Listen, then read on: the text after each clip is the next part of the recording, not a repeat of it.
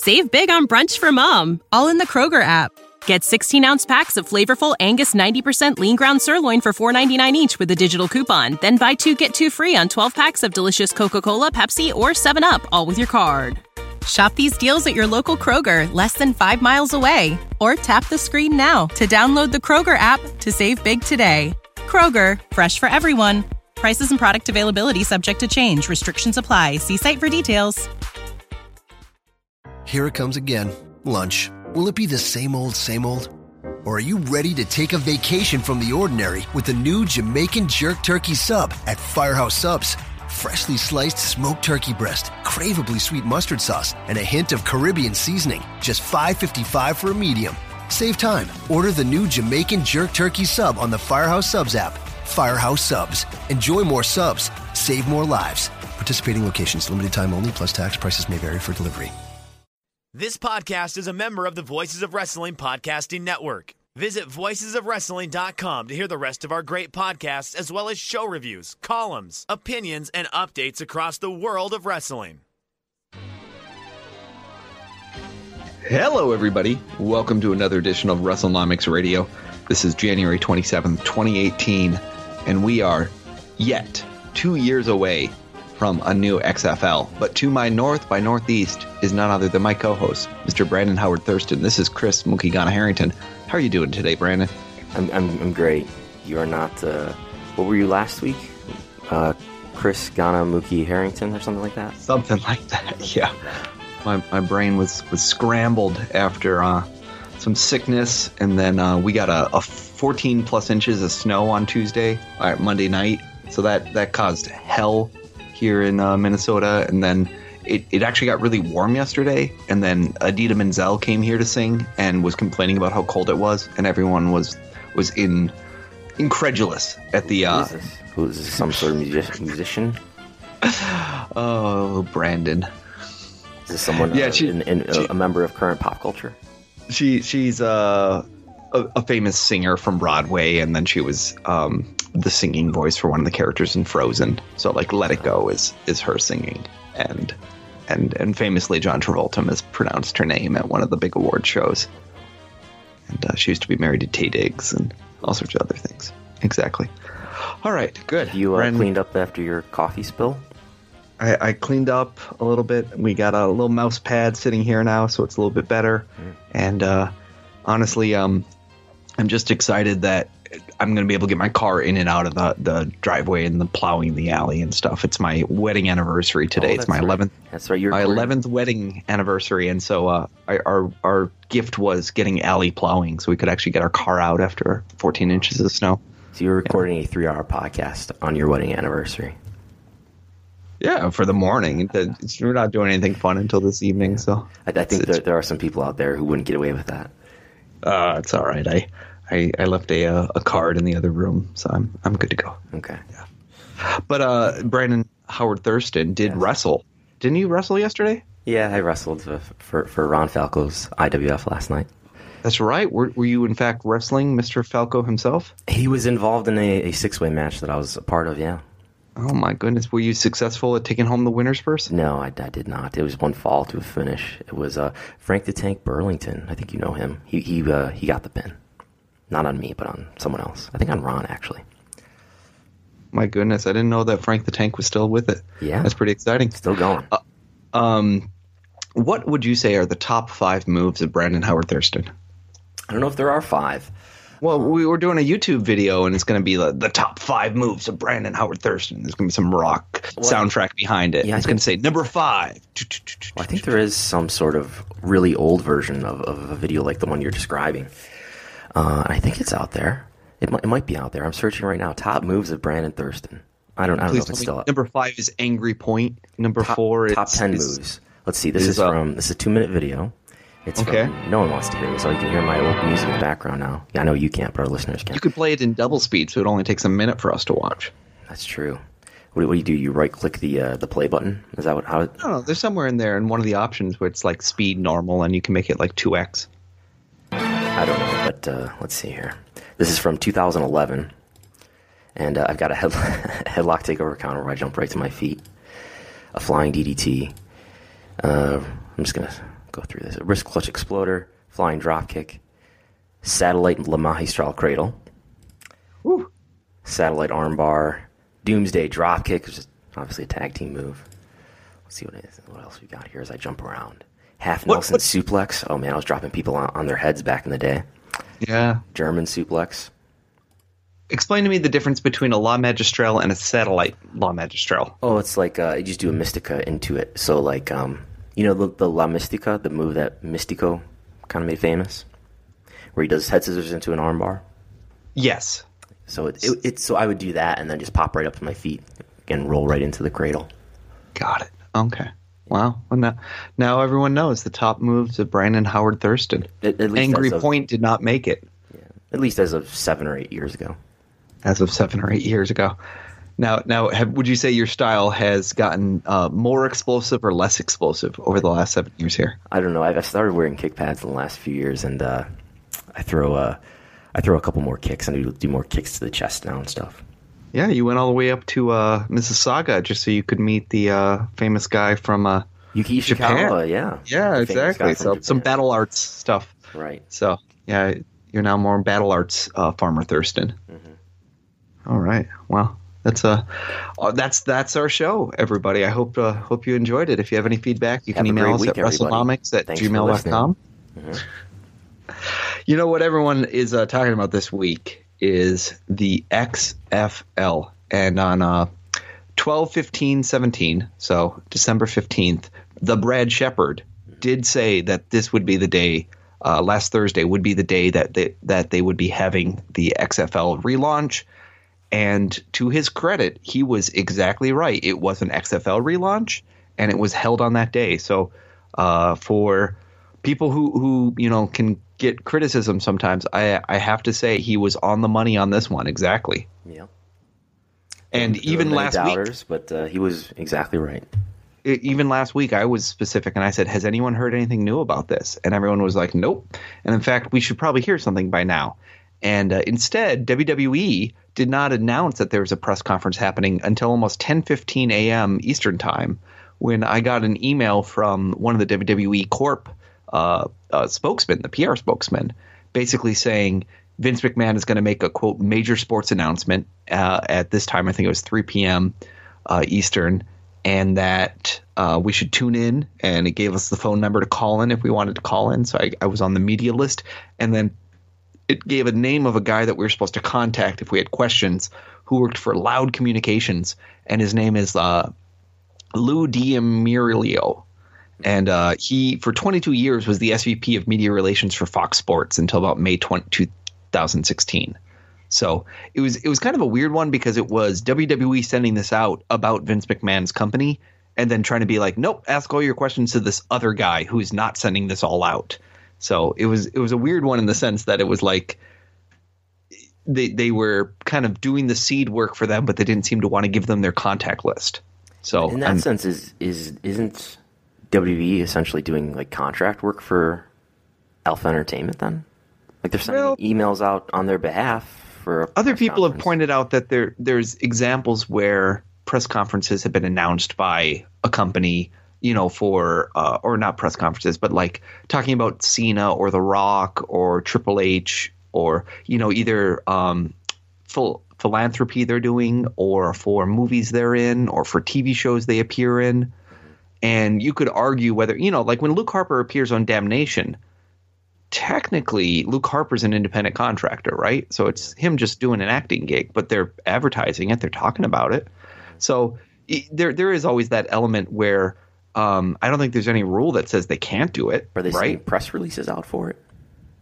Um, I mean, I did receive the press release afterwards with the fact sheet and the vision statement and all that from the same person afterwards. So yeah, I mean they're they're About doing the, some about media. movies about the movie. Oh, about the movies? No, no. But I mean about the XFL. You, you could also argue maybe this suggests there's a licensing agreement between Alpha Entertainment and WWE, and this is just one element of showing how that licensing agreement is working, where you know they're agreeing in tandem to promote IP that is owned by WWE, i.e., XFL, but is being licensed by this other company, and in in those ways, it's somewhat similar to maybe what they're doing with Tapout. You know, you could say that's a joint venture where they're you know spending a lot of resources on. If that's All the in case, if that's the case, isn't this sort of like the questions that you've raised around the trademark issues? Like, well, if they're providing, if WWE is providing some service for Alpha Entertainment or the XFL, how do we know what uh, what fee WWE should receive for that if if both companies are being run by the same person? I mean, there's ways to do it right, which would be you get mm-hmm. an, a third party to evaluate what the value of this this agreement should be, and then you have people that are not related to the McMahon family be the approvers of it, and it goes in front of you know an independent body or a body that has some independence, like the board of director people that are not members of WWE family or company. That would be what I would think would be the most appropriate. What I'm guessing they really did was instead they just came up with some valuation of what the XFL was worth, had Alpha Entertainment say we'd like to license it, and everyone said, well, since it's Vince McMahon, who who's going to fight this? And they went ahead. I'll be very curious in their Q4 call how much they have to talk about XFL and how much in the um, 10Q statements or other things they have to make it very clear that XFL is is or is not using their resources. And I think it's a really big open question for some analysts there to, you know, there's an opportunity to hammer them a little bit on this to say, are you using WWE resources to promote this thing? Why are shareholders being, you know, why are shareholders not receiving the value of their IP? In some ways, this two-year time frame gives them also a lot of time for some of those WWE uses to maybe even run out, where you know they can almost let some of those uh, uh, trademarks kind of expire, and then maybe Alpha Entertainments will will take over. Who knows? So it's it's intriguing to me. I think it's easy to overplay it and make it a big conspiracy about you know what's happening here. I think everyone would be fooling themselves if they didn't think that in some ways WWE is actually benefiting from the fact that Alpha Entertainment is saying it is not us who is going to be. Alpha Entertainment is saying WWE is not going to run the XFL. We are running the XFL, Alpha Entertainment. We are a separate company from WWE. And in fact, Vince McMahon made it pretty clear in this that he was trying to put up a firewall between wrestling personalities and football personalities. And you could argue that WWE only gets the upside, right? So they get a licensing fee for the XFL, but they don't get the financial hit for if the league is incredibly costly. Yeah, I think Vince, in fact, said at the press conference that $100 million was too rich for WWE. Yeah, and, and I believe it in the sense that I'm sure this idea has been kicking around for a while, and when they put a valuation to it, it was 100 million, and everyone there kind of looked at their portfolio of, of revenue and their profit and said, you know what, this is probably not an investment that we could do and get away with that would not in some way stink, tank the stock. Mm-hmm. And and there was a hesitation there, and so in some ways, I think it's it's a um, it's a sign of maturity that you know we're getting to the point where WWE is beginning to recognize that pet projects of Vince McMahon are not good investments for a corporate structure. At, at age 72, Vince McMahon has finally reached maturity, is what you're saying. Uh, or more the board around Vince McMahon, uh, the business advisors his, and everyone his else. various handlers. Yeah. And so it, it's intriguing to me from that sense. I think, yeah, there's definitely an element where you could argue shareholders might be um, getting shorted on this. I, I think you could argue that every single time WWE makes a deal and basically holds so much voting power that they can control what happens. And, you know, there's lots of times I would say shareholders have been given the short end of the stick. So it's kind of hard to uh, say that there's been much accountability put on them short of large investment blocks that hold them. You know, if, if no one's going to hold them accountable for for uh, asking for two hundred million dollars of investment money, which you could argue that would be the easiest way to have paid off this XFL idea, um, then no one's going to hold them accountable, period, because no one's asking for answers for what they're doing with that money beyond just they want to make their balance sheet look good. And I would agree, XFL would not make their balance sheet look good. Yeah, and in fact, the stock is at an all-time high, right? It is at an all-time high, though. The fact that it only went up about one and a half percent on day one, and it did go up even more on day two, kind of based on some um, overnight trading, to me says that there's a little bit of a divorce in thinking about this, where if it had gone up 10% or if it had gone down 10%, I would say XFL announcement really had a big impact. But why, why Instead, should it have any effect at all? Um, because I think in general, everything now is being traded on speculation and futures. And so the idea is does this show that a Vince McMahon is a capable leader? Does it show that um, it's going to interfere with the activities for the next two years? If he has and to then, spend more time working on the XFL, is it going to take time away from the valuable work that he would contribute to WWE? And I would argue that the fact they're putting it out two years is very smart because this way you're not think, saying, wow, Vince McMahon is not going to be dealing with this TV rights renewal, which he should concentrate on. And instead, he's playing off on XFL dollars.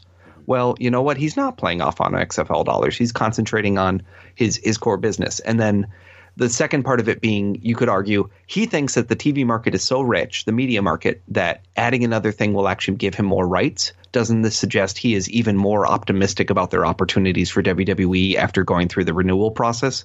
So you could read between the lines and say, if if you're talking to a thousand stations and you figure out, hey, I should launch this other project, isn't that hinting that through your talking to those stations, they gave you an indication they were interested or had a hunger for that?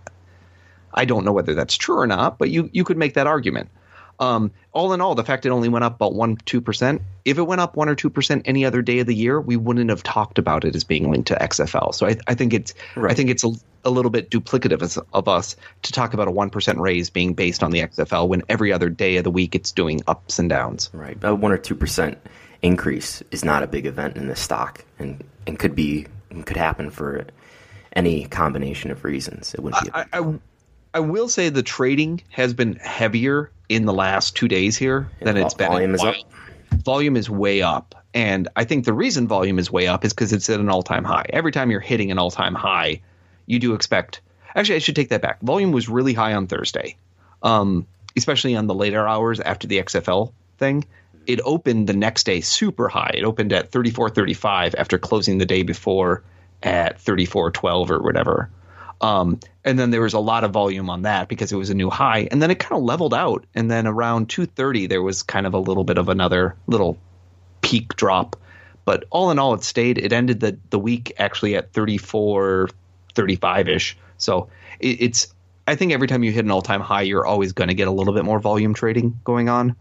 Um, but there was definitely a little bit more volume because of XFL, but in the end, it didn't tank it and didn't drive it up. So as many people I think everyone was just encouraged to know that it was going to be what they thought it was. I will say it is 100% not what I said it was going to be. You know, I was pretty clear in our other episodes that I said it was going to be a website. It was going to be about fantasy football. It was going to be about, you know, um, media monetization and, and streaming and things like that. And that's mm-hmm. not. And, and I said, and I said it was going to be about politics and kneeling, which it is. We'll talk. There's a later. lot of yeah, so let's let's go through kind of you you followed the whole press conference. It had been broken before we even did it because someone said they had done a um they, they someone had said they had uh, seen a test stream and at think, the end of the yeah, test stream it said XFL 2020. Yeah, the logo got revealed because they I think they did a live stream publicly a little bit whether intentional or not a little bit before the actual press conference started. So there was a, a logo floating out on Twitter for a little while, like, I don't know, maybe half an hour before the uh, press conference itself started. Which, again, if this was one of these where if it had said XFL 2018, I could see that actually take hurting the stock immediately because people would say, oh my God, Vince has taken his eye off the ball and he wants to start tomorrow. But the fact it was really clear very quickly that it's a two year project, I think that helps as well. So um, you I mean, you maybe volume is up because you know our our stock target of thirty four dollars has been met, and maybe maybe the reality is that uh, W investors are all WrestleNomics listeners, and they're like, oh, it, it hit the hit the target, so there's all this stock activity. Um, yeah, yeah, that's very true. No, I agree. Um, th- that I think every time it hits certain um, thresholds, there's going to be a lot of automated volume too because that's the, those are you know kind of hit targets that are going on for people.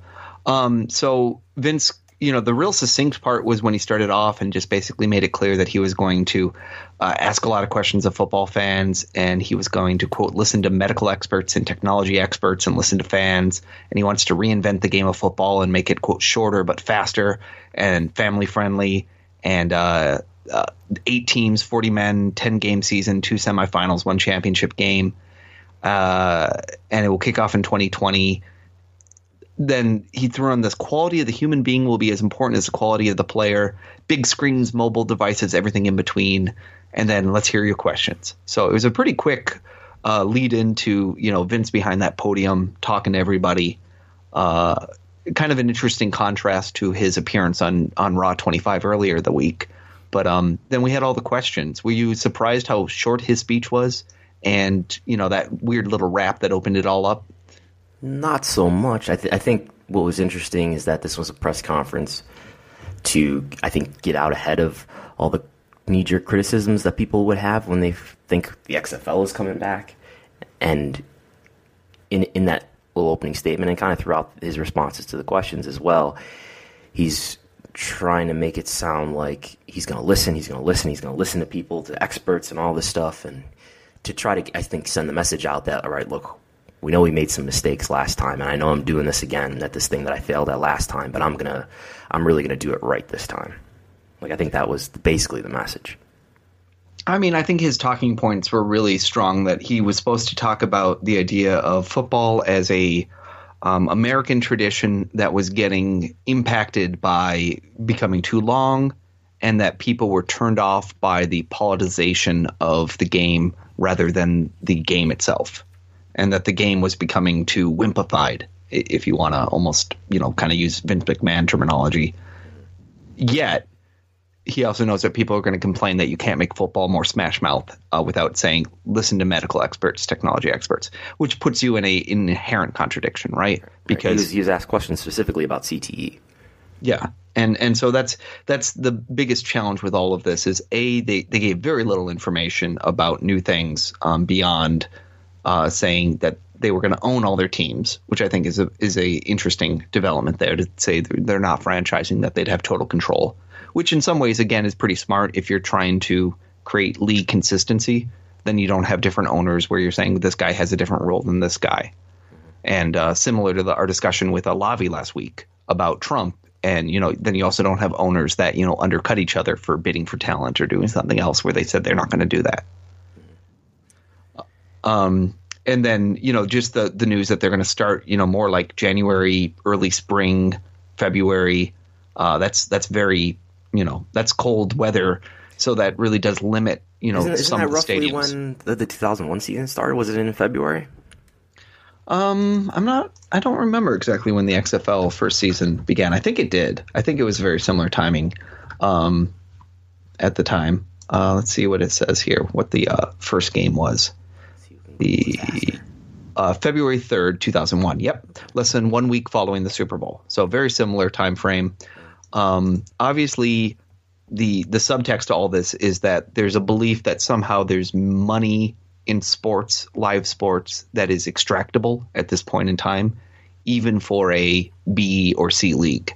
So, you know, does that mean streaming online? Does it mean television?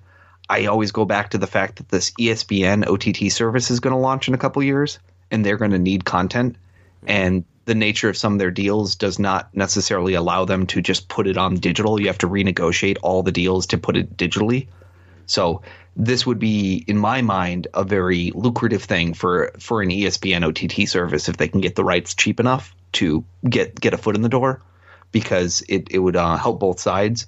It would just be a question of whether or not they think the penetration would be enough and the interest would be enough to actually either pay for it or to uh, prove a, a valuation to the company itself. And I, th- I think the big challenge here, in, in in many ways, it was in 2001 as well, and it kind of relates to part of a conversation we had with Lavi last time. Is that you know think about all the networks that Sinclair Broadcasting has, and it has like that stadium channel where right this is the channel where I know there's others as well where they air all this you know mid-level college basketball or college football, sort of these lower level sports that aren't aren't the, the big top top tier major league sports but we're going to have to make this appeal to a wider audience. You know, it, it kind of sounds too like the challenge that a TNA or Impact Wrestling or Ring of Honor itself face by being disadvantaged by not being perceived as the one and only major league.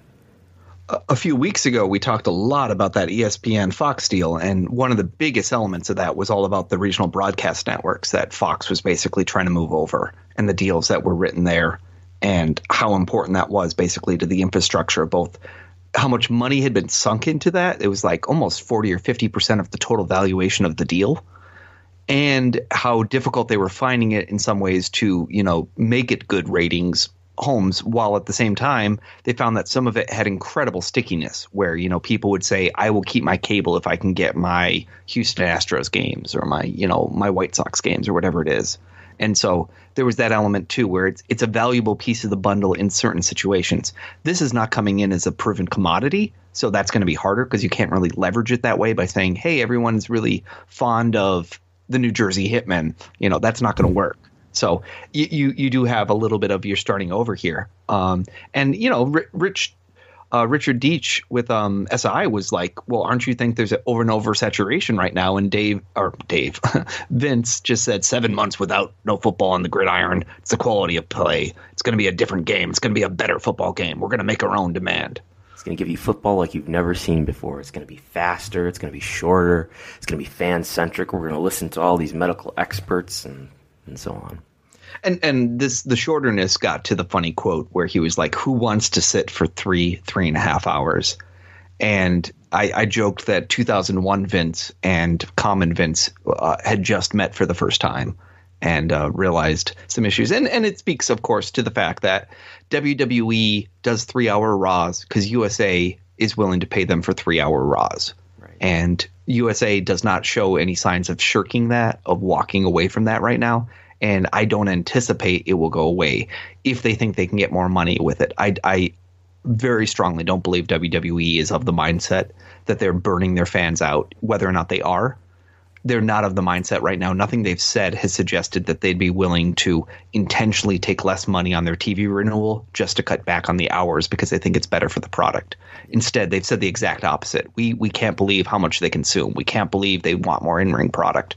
So everything to me s- signals that they're going to continue at three hours of Raw uh, into this renewal. I, I think they're aware of the challenges of of going three hours. Like I think uh, the, the Paul Levesque interview with Steve Austin from a couple of years ago, he made some statement that alluded to you know acknowledging that three hours makes it difficult, but but obviously not saying that we're going to make any change about that time. Yeah, and and also that there's no um, there's no week to week storylines for football necessarily of the same nature. So I don't think they feel like it's an episodic show.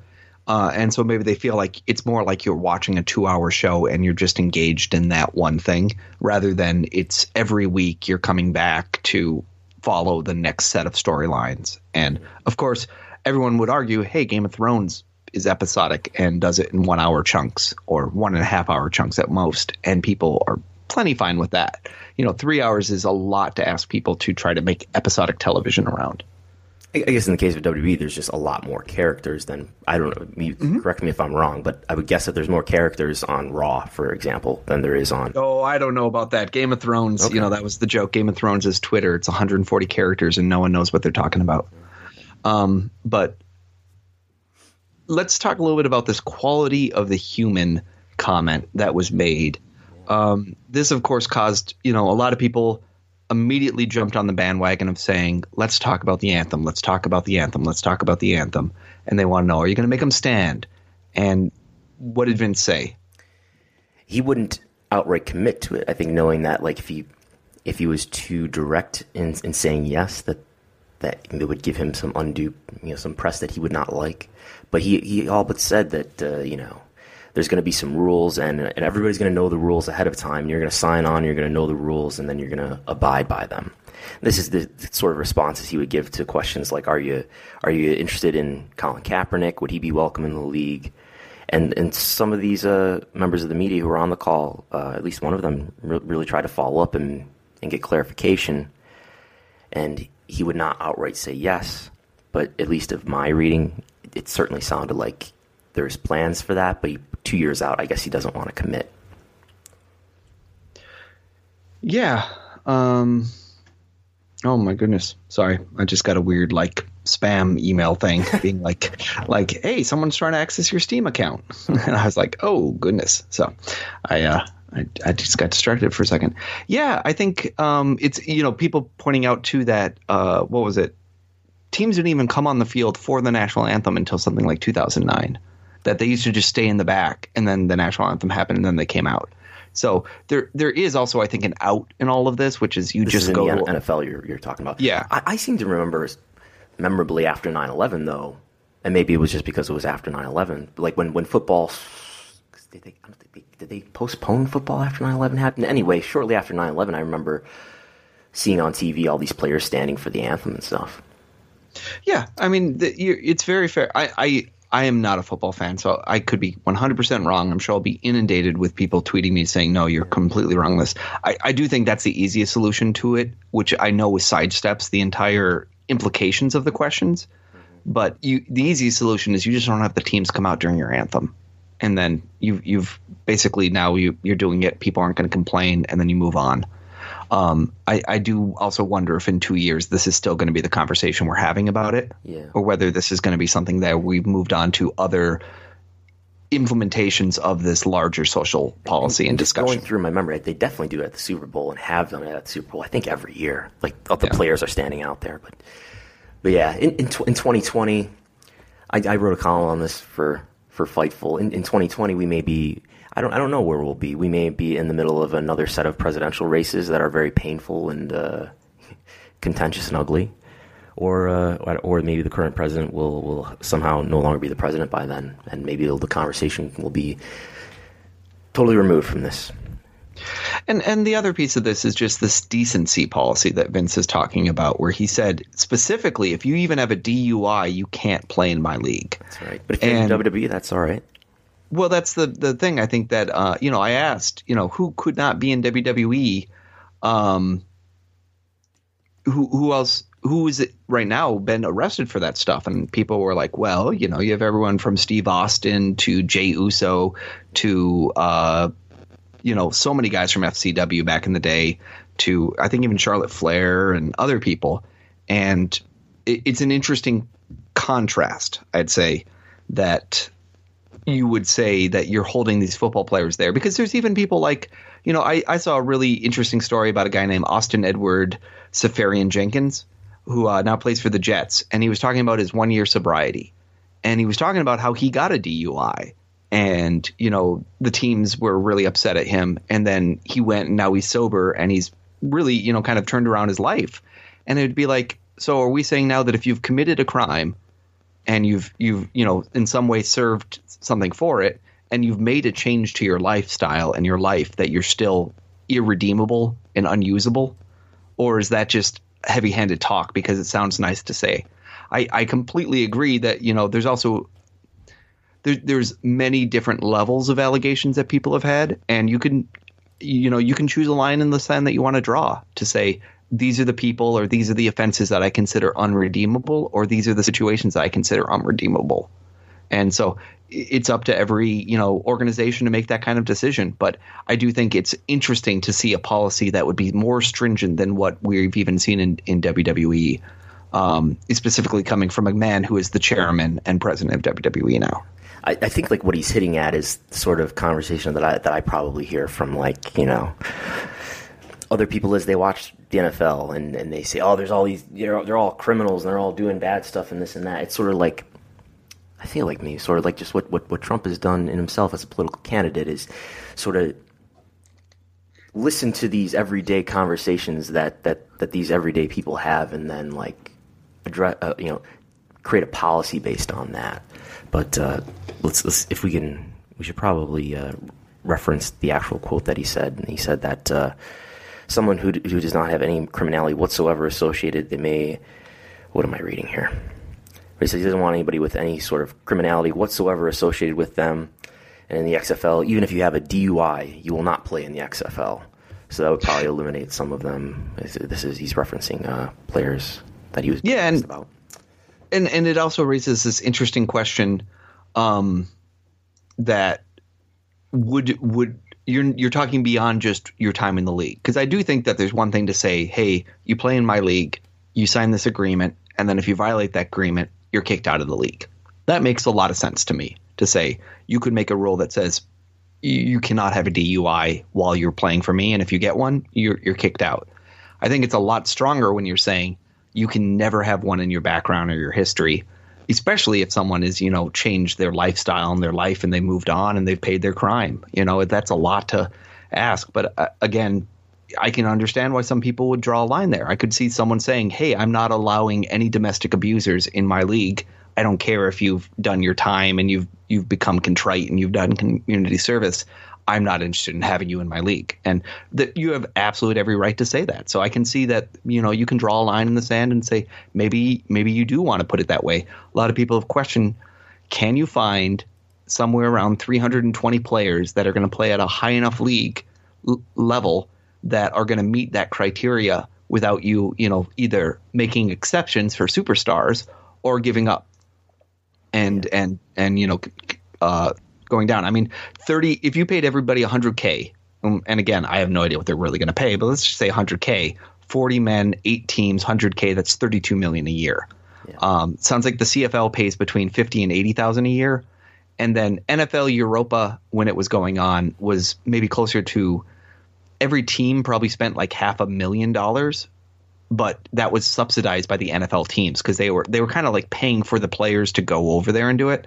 And so I think their their additional pay to actually play during the season was less than twenty thousand dollars, like you know between fourteen thousand eighteen thousand dollars to actually play. But they were getting kind of almost like a downside guarantee. It's kind of like, like, a developmental it, contract. Yeah, it kind of was in that sense. From what I can understand, is that you know before that was killed, uh, that's what they were spending. So I mean, you know, when I throw out hundred thousand dollars, I have no idea what the going rate is. Um, I'm going to guess it's going to be somewhere between sixty thousand and one hundred twenty thousand is what they're going to be paying these guys, unless they decide to splurge and they really think it's going to make a difference. But do you really think you're getting infinitely better talent at 200k a player than at 100k when you know the professionals are coming in at half a million to several million? So it, it's a very high bar. But it, we do live in a, a country that you know, even though I know youth participation in, in football has supposedly been declining, we do pump out a lot of players at the end of a college season, right? That are a lot of talent that, you know, never plays again for their life professionally. And so this would uh, add at least another opportunity, and it would be a domestic opportunity, which also I think impacts some people's decision making, which, you know, a lot of people are going to say, I don't want to go live in Canada or go to Europe or so forth. Right. You know, so, Dwayne Johnson, uh, spraying a, a mattress down with Lysol in uh, Alberta somewhere. And that was the other thing was they they you know a lot of people said well hey you have all these wrestling connections. You used wrestling announcers before. You've had pro wrestlers who are ex football players. What's their involvement going to be? And Vince you know I guess I'm guessing he did some not he but his his firm did a lot of research and found that they thought that that was one of the most toxic combinations of the XFL was that people were associating it with the pro wrestling aspects rather than the football aspects. So he just kept saying there's not going to be a crossover between the two, which raises questions about would Shane McMahon go work for Alpha Entertainment? Uh, he does not have a role with WWE besides being a performer, and Vince, you know, has historically seemed to lean on family members or people he can trust rather than you know outside. He he, he leans on that small group of people he knows a lot of the time. Uh, and I'd be really curious if you know we would see a Shane there, or whether you know Dave Meltzer shot me down and said no, that's not going to happen. I I'm not 100 percent sure that within the next two years here we're not going to see a, a switch over. What about a Perkins Miller? You know the guy who was trying to run the WWE network before he left to go do what? Work for did, NFL did as head of digital. Did just Dave, did Dave give any, any reason why he thinks Shane wouldn't be in there? I think um, it was just literally because they thought it was so toxic. This combination of of yeah. no, no, Dave didn't say anything beyond just saying Vince was adamant that there would not be a connection, yeah. and other people were like, "Yep," because D- Vince has never gone back on his word. Um, uh, Vince even said like he, he's not going to be out front with the league. He said he, he thinks this, referring to the press conference itself, like this is the last time you may see me out front. That he's going to again saying that he's going to rely on other people and other experts and, and he's going to listen to the fans and so forth. And and a lot of that, I mean, a that listen to the fans line. Gosh, doesn't that sound like Vince McMahon 101 corporate talk? Like that's that's his favorite talking point. The one Stephanie has repeated ad nauseum. We listen to our fans. We listen to our fans. They have a um, test study every night. Yeah, but the other half of that is to say, perhaps the media's focus on Vince McMahon as the leader of the XFL did in some ways become a poison pill because he was so reactionary. You know, famously, he wanted to blow up a Hyundai during the uh, the halftime of the the big game at the end because they had pulled their sponsorship. you know, he he was very vindictive and, and felt like he was on top of the world at the time. And I think he's been humbled a lot since then. And then two, that I think he recognizes that he needs professionals. That it this is not something where you can just take a bunch of wrestling professionals and say, "You guys make a show every week. Can't we do a show every week?" And if you listen to that XFL thirty for thirty, there's a lot of that where they they just kind of seem to think, "Hey, can't we just use the already existing resources we have to do this other function?" And that was very, um, you know, again, it was launched, it was announced, launched, and closed in less time than he's getting to prepare himself this time. Yeah, and I, th- I, think a lot of the issues that were raised in the, in the 30 for 30 documentary were like the teams didn't have enough time to practice, so having two years here to get ready should uh, accommodate that. And uh, I think a lot of th- XFL got some things probably on the production right. That's another thing that comes across in that 30 for 30 documentary is that a lot of the things that they did production wise – not all the things, but some of the things have you know gone on to be adopted by the NFL. I think, like for example, like the the, the camera on the zip line across the field and things like that. Yeah, and or, or, and, or Bubba running around with the camera. I don't. Yeah, I think exactly. Picked up that right. one, but uh, yeah. Uh, so that's it's it's very unusual. I wonder if um, you know, we're going to see with this other examples of crossovers from what they've learned from WWE. It says on their their FAQ on the XFL.com site, the XFL's comprehensive player health and wellness policy will include drug testing. So just the fact they're calling it the wellness policy, I thought was very funny. Um, the salary structure is still in development, but players will be paid to paid to play and paid more to win. Uh, I don't think that's going to cross over from WWE, though. I guess you know. Uh, obliquely it does, right? So you could say the yeah. people that are winning the most are, you know, John Cena probably wins more at house shows than anywhere else, and he gets paid the most, along with Brock. But uh, yeah, there's other examples that are counter to that. Um, do you think, you know, when you listen to that crazy little rap at the beginning of the thing, it, it did seem like there was some kind of fantasy football element to it where they're talking about trades and padded roulette and other things, and, and that never came up at all during the the the talk here. Do you think there'll be a heavier fantasy football element?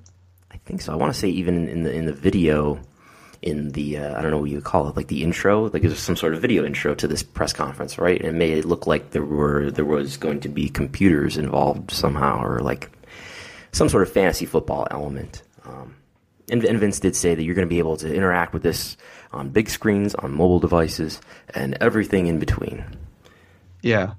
Do you think that um, you know Vince McMahon is going to live to see this thing happen? He's 72 now. Vince he, McMahon says he's going to live forever. Yeah.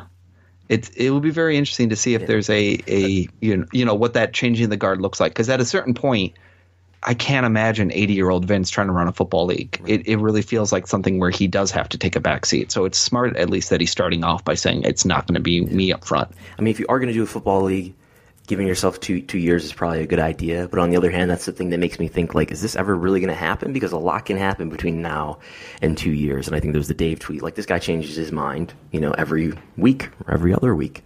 So how many times is he, he going to change his mind between now and two years from now, or yeah. is he even even going to be in, in a state where he can lead this thing in two years from now? True, true. Do you um, anticipate that you know, Alpha Entertainment is going to do anything else besides just be a football league here? I'm sure would like to do everything else. Um, no, I, I, don't though. What about what about kind of that decision to um, call it XFL? Was, was, that you know what what did he say about that, and what were your thoughts about that?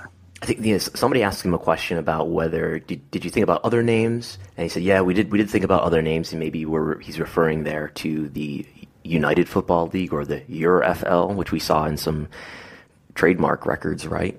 Um, yeah. But he said no. We we decided there was a lot of equity. Equity was the word he used in the XFL name, and besides, we think it's a pretty cool name.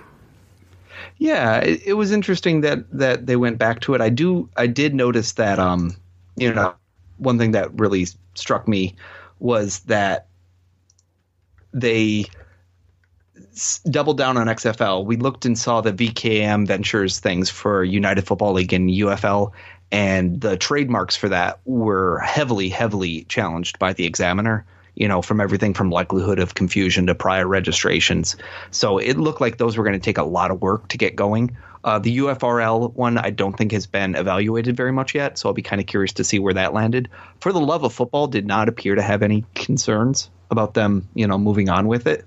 So uh, at the very least, for the love of football, might still show up as a, a trademark that we might see with this. You can look forward um, to commentators saying it over and over again in 2020. Yeah, it sounds that way, doesn't it?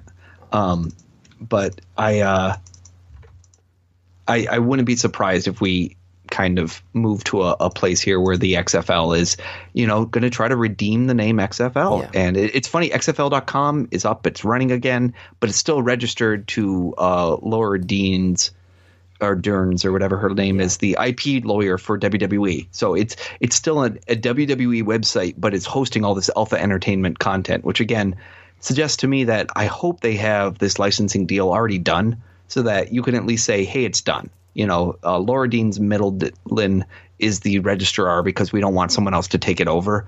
But yeah, the reason XFL stuff is going out for this separate company is because we made a licensing deal with them, and it's all above the board, and you should be happy. Yeah, and then like from an economic perspective, I I don't have a big issue with them reusing the, the XFL name. I guess there's a there's some toxicity there, obviously, because it was a you know a disastrous failure 17 years ago. On the other hand, 17 years ago, and I think the equity that he's referring to, if there is equity in that name, is like it probably helps you get the media message out there better from like the clickbait uh, point of view, I feel like Vince McMahon. From, from a standpoint of clickbait, uh, XFL is good for putting in headlines and getting people to click on it and getting people to talk about this project that you started. I mean, there was even a Seeking Alpha article today called "Can WWE benefit from the launch of a new professional uh, league?" Yeah. Um, I think we both actually uh, linked it here.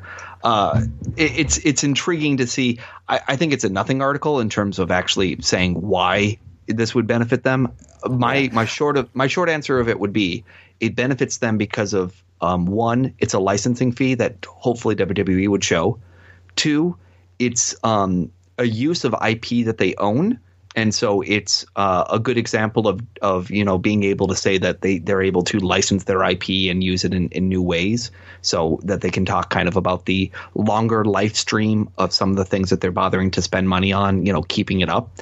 Three, it suggests that there's a fertile sports rights market out there, and WWE is part of that same ecosystem. So it's a suggestion that somehow the two are connected. And four, it um it keeps WWE in the news and it makes WWE seem like they're a cutting edge company that's full of information. Now, the counter to that can always be a your chairman of the board and president is running his own private company, uh, which is not going to benefit WWE stockholders, and suggests that he's going to be distracted Two, uh, suggests that there's competition on television. but yes, there's competition in television. Three, it's a damaged brand and it's it invoked a lot of ridicule. And four, there's a constant conflation between WWE and XFL, and right. so it's hard to say whether or not you're not going to continue to see um, a trickle down impact from negativity coming here. It's yeah. like, you know, uh, if if there was a guy or if there was another company called PlayStation and it was doing something very different, you know, this is the reason trademarks exist, right? Is is so that we can avoid confusion in the marketplace among similar things. And in some ways, XFL and WWE have become one. Yeah, and, and, I think it is to the to the public, to people like us who are following this closely and looking at documents and things like that and trademark filings. We it's very clear to us. Okay, yeah, these are separate companies and uh, they're supposed to be financially separate, but to the average person, this is oh Vince is Vince is doing uh, football again, XFL and, and, and WWE is doing football again, and it's there is no distinction. Nobody's nobody. The average person isn't going to know that these entities are as separate as they are supposed to be. Yep, yep. So it XFL will will you know I I don't know whether I I dread or I look forward to the next three years of you know paying attention to all of this because football's not my thing and also then in order just to even have a educated viewpoint when it comes to talent right. it's kind of like if when when your friend asks you so and so just got signed are they a good talent you know that's really hard if you're not following the indie scene or understand what talent looks like And so it's almost like at that point I have to go to someone who watches college football or wherever they're going to be getting these players from and say, well, what is there to say about this level of, of talent here? Is it good? Is it bad? Is it going to go anywhere? And then the other thing that's really funny about it is, of course, just the trickle down thing. So, like, wasn't Mike Adamle a uh, announcer for the NFL uh, back in the day, or I'm sorry, XFL, and then of course years and years later becomes part of WWE. So there's those elements too where it'll be kind of curious to see if there's connections about you know what talent or people show up in this XFL thing and then are going to show up for WWE despite what Vince said you know is Basil DeVito going to go back to to be part of this. He said he doesn't want to bring in wrestling talent but would he bring in people that he would consider XFL talent? Say you know Michelle Wilson his uh, chief marketing officer. You know where she started? She was XFL she was a VP in XFL. Then she left to go work for the tennis organization, and then she came back to WWE. So there's a lot of examples where where people kind of joined the XFL that either had a background with WWE or that might have been their first time they worked with WWE and then they came back later. So one of the other reasons to cover XFL and understand XFL is these are business relationships that do have an impact on WWE in my mind. And even you were saying, didn't you look up the address for Alpha Entertainment and it was like a minute from Stamford headquarters? It is, is an office building right across the street from yeah. W headquarters. Yeah. I'm curious. You, you know, you should look up is um, I think it's called uh, God, what was it? Not McMahon Ventures, um, but there was another one. There was a, a Linda McMahon company that she started, um, and it was like a, a, a political advocacy and speaking group about entrepreneurship and women leadership. I would be curious if they had the same address. That's a good question. We'll have to look that one the, up. The name of that is, is it yeah, I have it or something like that. I have it somewhere. It, it, it has the word McMahon, I believe, in it.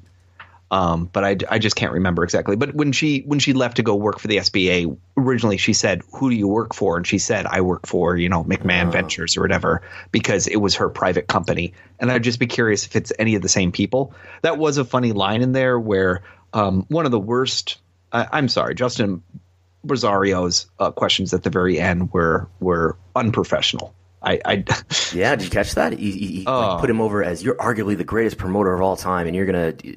He made some comparison to Roger Goodell and how he's going to do a better job than Roger Goodell, who's the current NFL commissioner. If you don't know, I, I get, I get that you're trying to butter up, you know, the people you're talking to, but at a certain point there, I don't feel like you're being you, you just sound like you're being an unprofessional who's just begging for access uh, rather than actually, you know, trying to say I work in the media and I have some standards and integrity. And you know, the integrity would be to say, uh, what is you know what's what did Linda say about this? Is she you know she's a member of the cabinet? What did President Trump say about this? You know, those are those are fine questions to ask. But it was funny to see Vince basically know that a Trump was a hot button. He knew enough to be like, I'm not trying to associate this at all with Trump. Yeah. And and two, to there was that weird line. He goes, Vince Lombardi was once one of Linda's clients, which I have no idea what he's talking about there. Right. Um, yeah. You never and, heard that before, huh? I hadn't. I don't know what he's talking about. And then he goes, "Did you seek her opinion on this decision?" And he goes, "No." And it, that that was his I, complete answer. He just said no, and then he stared. And then well, you know, a little part of that is again, and, you don't want to associate with Trump. You shouldn't associate with the Trump. You know, like she she had specifically said in her um, you know testimony that she would not in, be involved in any business decisions that WWE was doing. She would recluse herself and I'm sure it goes along with this to say she want that that they don't want to create this idea that someone in the administration and then their husband is starting a company. And yes, I talked to an administration official about it, and she's going to get me all these great tax breaks in all these cities. You know, you don't you don't want to create that uh, that idea that there's some kind of um, connection there. On the flip side, it sounds really weird to say, "Yeah, I'm investing hundred million dollars," and tell my wife. Yeah, and about the Vince Lombardi comment, Vince Lombardi died in 1970 and at that time, Linda McMahon would have been 22 years old. Because like yeah, Vince, Vince Lombardi died not too long after his Super Bowl appearances as, as coach of the Green Bay Packers. So like, well, I have no idea what they were referencing there. Did you have you Googled Vince Lombardi? Uh, yeah, I'm Linda McMahon. Uh, I have not. No, I should. Linda McMahon on Linda McMahon. Yep, here she goes. I found it. Yep. So she once said in an article with Justin oh. Which is why you know he's bringing this up. Okay. He said, that's his story. Man. Covington and Burling had an open in the probate division, and I applied, said McMahon. There's an opportunity to apply, and I was a kid right out of college, and all they could say was no. But they took me on and they trained me, and that's where I learned about intellectual property. Vince Lombardi was a client of the firm, and I was able to learn about the trademarks of our clients and what copyrights they had. It was a real learning experience. So, yes, apparently she did at one point um, kind of work for a in 1969 she began working for a law firm as an entry level person though she translated correspondence from french to english. I i had no idea linda mcmahon spoke french. That's a that's news to me. But uh yeah so that's the connection. So i think it was it was justin just trying to you know throw out that he had learned this one little tidbit but it was apropos to nothing you know it had absolutely no relevance at all about the conversation here uh and and it's the same thing. I used to work for a law firm, and I can tell you that none of the clients at that law firm were aware that I worked for that law firm. So, if you uh, later find out that so and so was in fact a uh, a client of a certain law firm in Minneapolis or in Kansas City, then uh, uh, I in fact do not know anything about them, and they do not know anything about me. So, it's probably irrelevant. All right, so that was our XFL talk. Was there anything else you wanted to touch on on that? Um, well, I just uh, to mention again, I wrote this column on uh, on the XFL and on Vince McMahon and and a lot about. It looks like he's going to have a rule. He did again. We we talked about it a minute ago, but it looks like there's going to be a rule. There's some intention to have a rule, though he wouldn't commit to it. To having people stand for the anthem. Um, and I, And and your point here is that poli- even not being political is political. Right. He said, and then one of the lines that he says is when somebody asks him about Trump, and do you think Trump is going to support this or whatever? And he says, I have no idea if the president is going to support this, and our our league is going to have nothing to do with politics, nothing to do with social issues. Um, while at the same time making it sound like there might be a rule about standing for the national anthem, and you can't say that your your league is going to have nothing to do with politics if you're going to make it a rule that your players are going to have to stand for a nation's anthem uh, that is a political act itself. If you're going to silence somebody's protest, that is a political act in itself. It is. It is. It's it's a it's it's a form. Of course, you're not denying speech because uh, you're not you know you're not the government inhibiting their speech. You are a private organization, and you, you always have a right as a private organization to do that. Uh, It's that that that's why you can fire someone. You know that's why you can you can criticize them for what they say or do. Uh, there's not there unless they're a protected class or their acts are somehow protected in some way. Uh, there, there's nothing wrong with that. So it is important to, to point out that it's not about a um, it's not a quote unquote freedom of speech issue the way that it's enshrined because you're not the government and have the ability to to to knock them down. I'm sure First Amendment lawyers can get a lot more technical and, and speak to that, but that's always important to say is you know when people people sometimes think that freedom of speech is sacrament sacrament sacrosanct in the sense that you know everybody has it to say whatever they want whenever they want to anyone they want uh, and have no consequences. And that's not at all what it says. Yeah, and, and I think like what's underlying here is that I, I think, at least in my opinion, that the protests are protesting against a legitimate injustice relating to racial inequality police brutality, and I think a lot of uh, I don't know football fans or people in general just don't want to have to think about that uncomfortable issue and perhaps their responsibility or contribution to those problems. and and eventually i think it's going to be whack-a-mole all right you make them all stand for the anthem now they're wearing black armbands you make them all take the black armbands off now they're painting their faces now you make them stop painting their faces now they're uh, Right. you know now they're they're uh, doing interviews outside. You know, it's it's going to be whack a mole if you if you try to address protests through legislating Right. corrective actions, you're never dealing with root causes of of the concerns that people are having. Uh, that when said, these rumors when these rumors first started about the XFL, I remember we talked about it on the show that I think if if this if there is some any kind of uh, you know policing of, of people's behavior while the national anthem is playing, that uh, there's going to be people who, who protest anyway in, in one form or another, like you're saying. And then what are you going to do then? You know, to to try to create some policy that prevents players from protesting is going to only you know it's was it was it the Streisand effect? Like the more you try to uh, you know control something in that way, the more the more light you're going to shine on, it and the and the the bigger the problem is going to be for you. there is the argument that says what you'll be dealing with is a group of people that are very focused on trying to eke out a living in football that maybe do not feel that they have the luxury of of protesting. Sure, and I don't mean that players. Yeah, and I and I don't mean that uh, negatively to say that you know everybody feels that it's a luxury. I, I, just mean it's it that this might be a group of people that are afraid to do it because you know they're essentially saying this is my last resort for having a professional career, and you know some people this might not be an issue to that they feel it's a big enough thing, especially in two years from now, that this is where they want to draw their line in the sand. So uh, it, it almost in my mind makes it a bigger issue just by pulling them into it, and I honestly I honestly think at this point he's making it a, a point to try to almost make people want to watch the beginning of the game. You know, Vince McMahon, the promoter, I have a hard time believing does not, you know, controversy equals cash, as as Eric Bischoff would say. So it's hard to believe that Vince McMahon, the promoter, would would actually try to stifle uh, this this kind of little bit of conversation, knowing that it could lead to better ratings or or more conversation. So, and I, and I think as far as like, yeah, you're gonna have players who are maybe more willing to comply because they're they're not the most elite players because the most elite players in, in the NFL for the most part.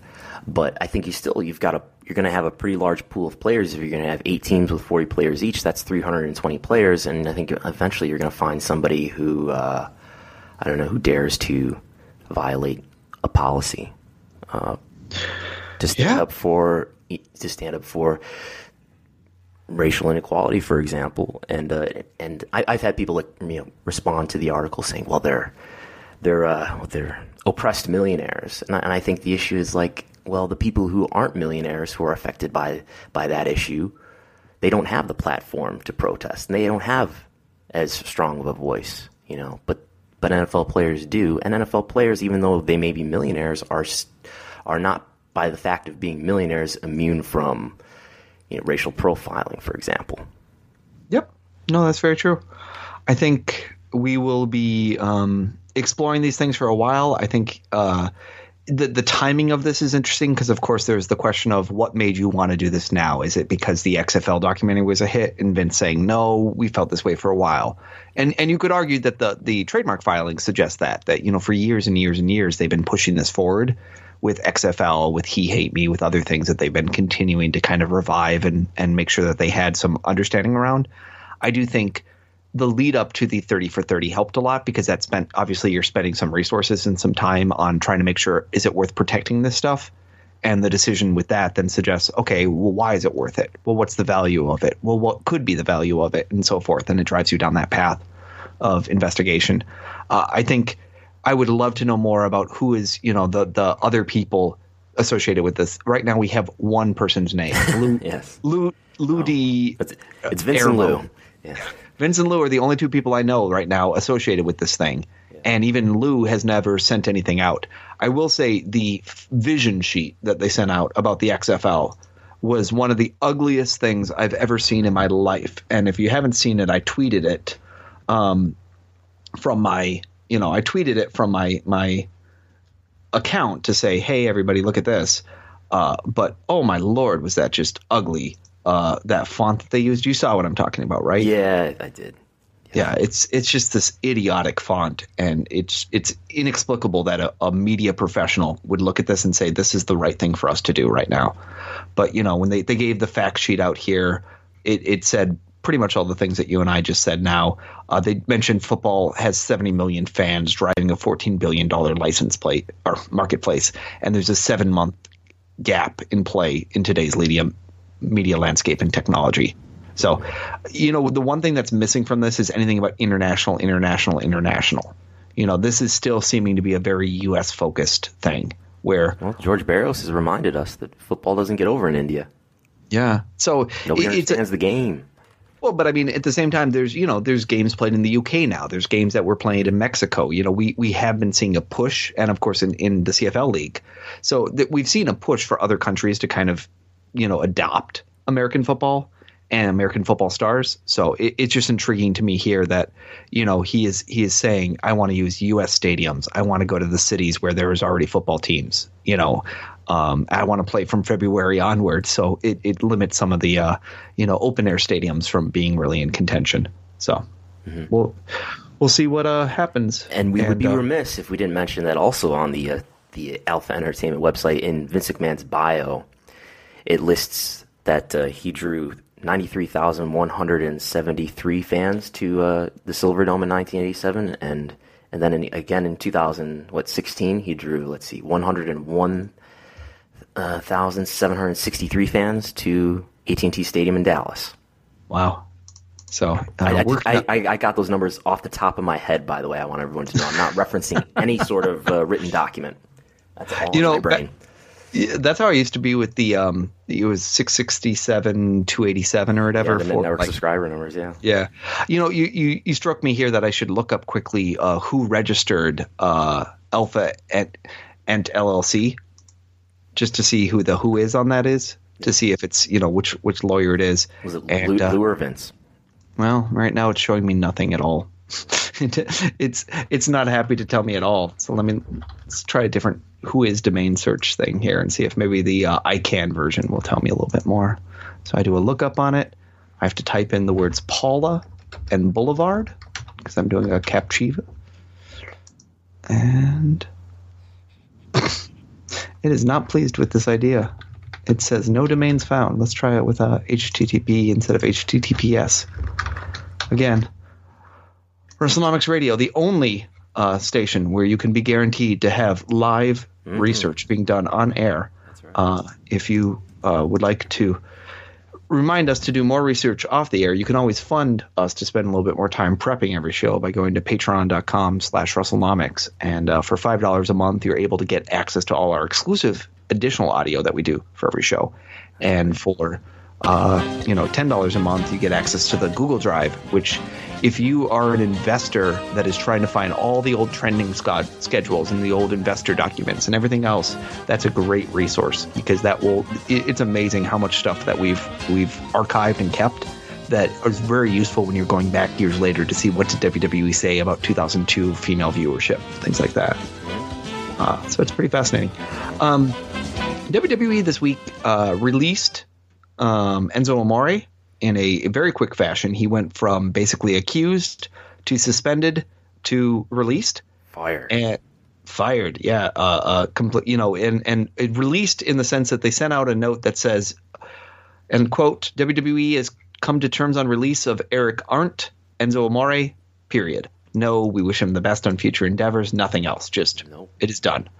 Um, the suspension had come uh, the day before for the Raw 25 event, whereas there was kind of a fever pitch growing about the Enzo allegations based on the Twitter conversations that were happening and the um, existence of a police report in Arizona. And um, they they announced that they had suspended him. I know they sent a note out to uh, the, the Wrestling Observer F4W where they wrote, "quote." Um, let's see here. I'm just trying to find the the quote here. Oh, I guess I, I, I must have copied the wrong thing here. No, it just said he had been suspended. WWE has zero tolerance for matters matters involving sexual harassment or sexual assault until this matter is resolved. Eric Arndt, aka Enzo Amore, has been suspended. Uh, the next night on SmackDown, Daniel Bryan opened 205 Live by saying that Enzo had abdicated the title and uh, that they would announce what would happen with the title at next week's show after a new GM for 205 Live was announced.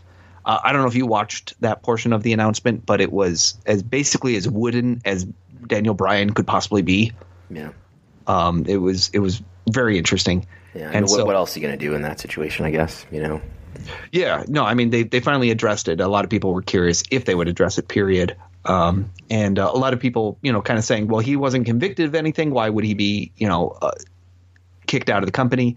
And um, I had tweeted earlier in the day, almost with a, a premonition, you could say, uh, all about Section 913, saying wrestlers shall in all times act due regard to public morals and conventions during the term of agreement. If the wrestler shall have committed or shall commit any act or do anything that is or shall be an offense or a violation under moral turpitude under federal, state, or local laws, which brings the wrestler into public disrepute, contempt, scandal, or ridicule, or which insults or offends the community, or any employee, agent, or affiliate of promoter, or which injures wrestlers' reputation in promoter's sole judgment, or diminishes the value of wrestlers' professional wrestling services to the public or promoter, then at any time of such act or any time after promoter learns of such act, promoter shall have the right to fine the wrestler an amount to be determined by promoter, and the promoter shall have the right to immediately suspend wrestler and or terminate his agreement pursuant to section 12.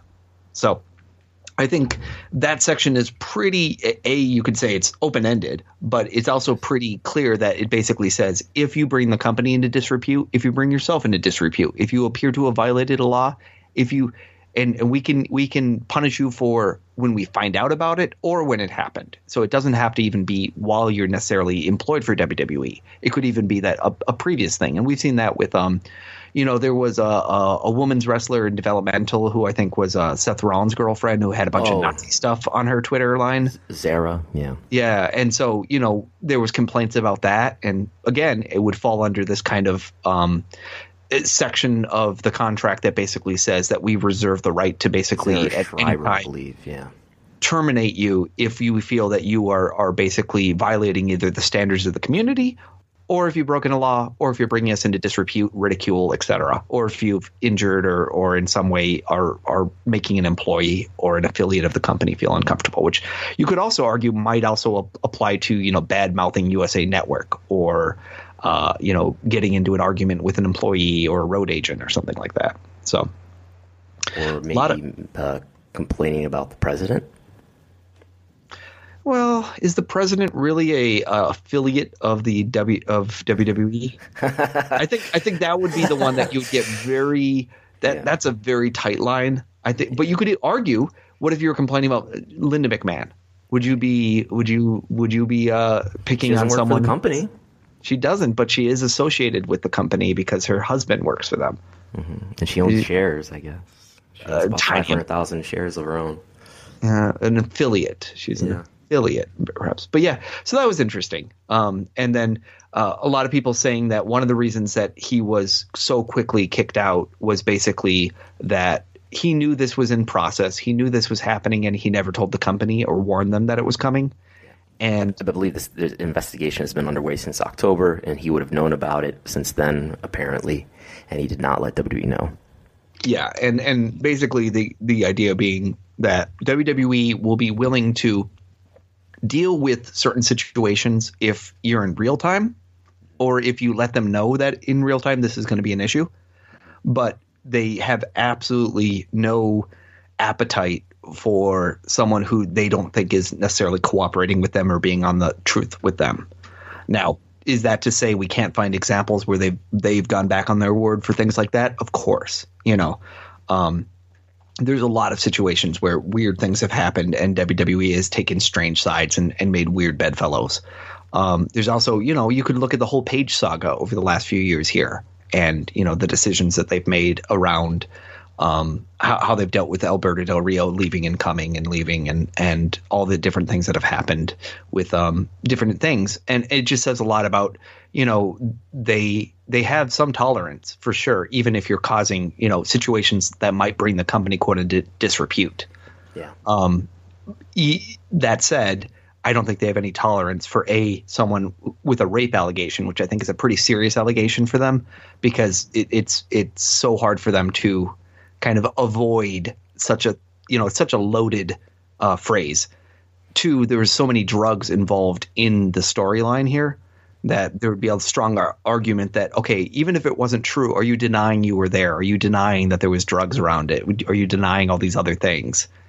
and it, it definitely challenges that. Three, uh, it sounds like he'd been a lightning rod, not always everyone's favorite person, uh, and so you know your friends, your friends matter in those sort of situations. Yeah, and and things we've heard is that he's been warned about. Uh, I don't, I don't know if, if by authority figures in the company itself, but he's been. I've read that he's been warned to some extent about the kind of company that he keeps, and uh, and it sounds like he he lives the gimmick. He believes his own gimmick, and uh, Yeah, and and that he's you know bad mouthed wrestling, said he could make more money outside of wrestling, said that he's Right. you know he's famous on his own and, and, And there's there's the story that's been denied about him being kicked out of the locker room and he has to dress in the hallway. I think we've heard that from from multiple sources that he's dress been dressing in the hallway, and Yeah. of course until he was fired recently. So uh, there was a statement from Enzo's legal counsel, uh, basically saying I'll just read. Uh, over the last two days, um, the victim, uh, Philomena Sheehan, has made multiple public accusations against Eric Arndt, also known as Enzo Amore in the WWE, including allegations of sexual misconduct concerning an October 2017 incident in Phoenix. Mr. Arndt fully and unequivocally denies those accusations. He is cooperating with the authorities in this matter and looks forward to having it resolved in a timely manner. Neither Mr. Arndt nor his counsel will be making any further comments on this matter, and that was from Timothy Eckstein, a lawyer in Phoenix, uh, as part of the Osborn Maledon uh, law firm. So that's you know where it stands. Uh, I don't expect to see Enzo Amore on a wrestling program in the future. He was charismatic but not very good wrestler, and uh, I would be very surprised that other companies would necessarily want to get in bed with him, especially considering he seemed to think of himself as very high priced talent, and I don't see other companies of seeing a value to his high priced talent. Although, although we did hear that Mike Johnson had already heard from five indie promoters who wanted uh, his contact information, Enzo's contact information. That doesn't surprise me. I certainly could see him on the indie scene. Um, you know, he's he's when you're a catchphrase heavy wrestler, you have a little bit of a life there. You can Santino it, you know, and especially if you're not retiring because of neck injuries. But uh, on the flip side, I do think that there'll be in this internet age, I think there'll be incredible criticism Oh, yes. of any indie organization that decides to. Any promotion you know- that works with him will be buried on Twitter, for one thing. So I wouldn't be surprised if we see it more even in um, international promotions. You know, kind of trying to bring him up is sometimes we see with that sort of situation where you know they suddenly go on a tour of the Philippines or something like that. Or some, you know, a lot of times, you know, if you listen to Cliff Compton talk about it, it's it's where is my television show showing me to be a star elsewhere in the world? So, you know, Nigeria got SmackDown for the two years he was on TV, so he could go be a star in Nigeria. So, you know, I, I could certainly see that. It's just a question of whether he really wants to make his life doing that. And, you know, I have no idea how much money he was making and how much money he was spending. So it sounds like this is going to be the sort of thing where, like a lot of sexuality get, uh, assault cases, it's not always a easy open and closed case where you can say, oh, this person is a saint and this person is a sinner. It's it's murky, but that doesn't mean that victims don't deserve the right to be heard and that they can't be victimized. So And, and even if I, I don't know what the right way to, is to say it, but charges, I don't think any if charges been filed yet. Um, I wouldn't say there's been charges. But filed, anyway, there's an because we, he's been investigation going on. Yeah, there's an investigation of even whether if or not. he's the point I want to make is like even if he's like legally exonerated, sort of like Rich Swann was, his charges were dismissed. There's you know, and that there's still going to be a, a, a damaged brand to to Enzo Amore from an economic uh, point of view. But and again, that and just because charges are dropped, that doesn't necessarily mean that uh, something bad didn't happen. Yeah, it, it is. I think always astounding that um, there are some very large, big superstars in this world of professional wrestling who have had some very serious charges against them, and ultimately, because of some environment or some decision, we don't think of them so heavily. So things like, you know, all the the cases against Steve Austin. And I should probably look up what exactly the charges that he's, you know, pled guilty to versus just saying the charges because I, I don't want to make it sound like I'm trying to downplay criminal things that have happened. Uh, domestic even- violence cases. Yeah, Yeah, even you in know, the case of Hogan, it doesn't involve domestic violence or, or sexual abuse, but you know the uh, the uh, racial uh, epithets that he used uh, that came out on video or came out from the uh, the the audio tape or the videotape or whatever it was. Yeah, I mean, uh, persona non grata for at least WWE for now. Yeah. So, yep, yeah, domestic violence charges against uh, Steve Austin specifically in 2002, and another situation in 2004. Uh, I don't know if if that one ever went to court or not, but yeah. So things like that where you could say, "Hey, he was on Raw 25." We certainly did not. Um, Right. We did not hold make that the uh, the legacy that most wrestling fans have for Steve Austin, uh, and I don't know if that's just a legacy of the fact of, you know, where where the internet and Twitter and outrage and understanding and everything else was at the time, or what. So, it's it's a very uh, convoluted thing. I think a lot of times trying to understand all these people who, uh, you know, like they say, if you're looking at a guy like Jerry Lawler or things like that, there's a lot of ex- situations where, you know, I think now people would think of these people much in less positive lights than the way they've been portrayed in the most recent uh, ways. Now that they've kind of outlived their their cases, you mentioned Rich Swann. All his charges have been dropped. Uh, specifically, he was charged in a December 10th situation where he had charges of false imprisonment, kidnapping, third degree felony, and a misdemeanor domestic battery, touching or striking between him and um, uh, the Su Yung. Su Yung, who is his wife, her real name, uh, Vannarah Riggs, and uh, some kind of an argument that uh, ended up after a show and uh, charges and issues about driving and getting out of the car and, and very conflicting statements from people. So um, hard to say where we land on all of that, except for to say it's been they've been dismissed, and I highly, highly expect that you will see Rich Swann back on television again. I mean, I'm trying to remember exactly the timeline around Adam Rose, whether he ever appeared on television again after the the uh, charges against him with his wife I want to say he did not. but he was also kind of at the end of his entire run with the company, and I think at that point they were kind of fed up with him. So uh, He it'll had be already he had already had a wellness violation at that point. yeah. So it'll be very interesting to see uh, when Rich Swann comes back and how that's you know received and and what that deals and you know whether or not they go on a PR campaign at some point with it. You know where they they you know even put it forward in some way to to kind of try to diffuse it. Um, you know, you, you might even wonder if it's going to be like a Ray Rice situation or something where they, you know, try to put his wife on television with him or something in one of these cases.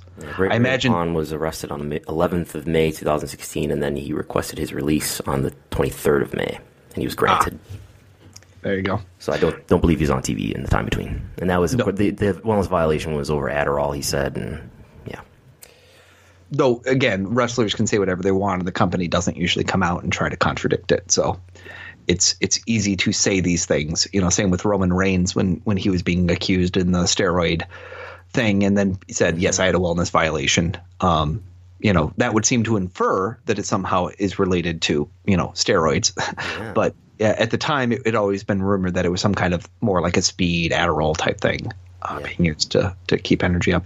Uh, the last big one coming out is the Daily Beast uh, publishing a copy of the police report from a 2006 incident. Uh, the day before the Royal Rumble in 2006, where Vince McMahon was accused uh, in an alleged tanning bed incident in Boca Raton, Florida, where a 22 year old employee of the Tanza Bar Tan Salon had accused McMahon of simple battery and showing her nude photos of himself on his cell phone. Uh, the showing state, his nude photos of himself. yes, showing showing nude photos of himself, and um, the the entire uh, police report, which it previously we had not seen, um, was published by the Daily Beast. Uh, it said basically that in the end, prosecutors decided not to pursue charges, and so it was, I think they said, exceptionally cleared, and the paperwork has been um, uh, thrown out, or at least some of the other paperwork has been thrown out. Uh, and Did you so learn what exceptionally cleared means? No, I don't know exactly what that means yet. So if any of uh, any Florida lawyers, maybe I should ask uh, uh, Kenny H. He might know um, what that means. I, I'm guessing it basically means that if they're not going to bring forward uh, prosecution or charges of some sort, then they just make a decision that there's really nothing more that's going to happen with that case because there's not new information.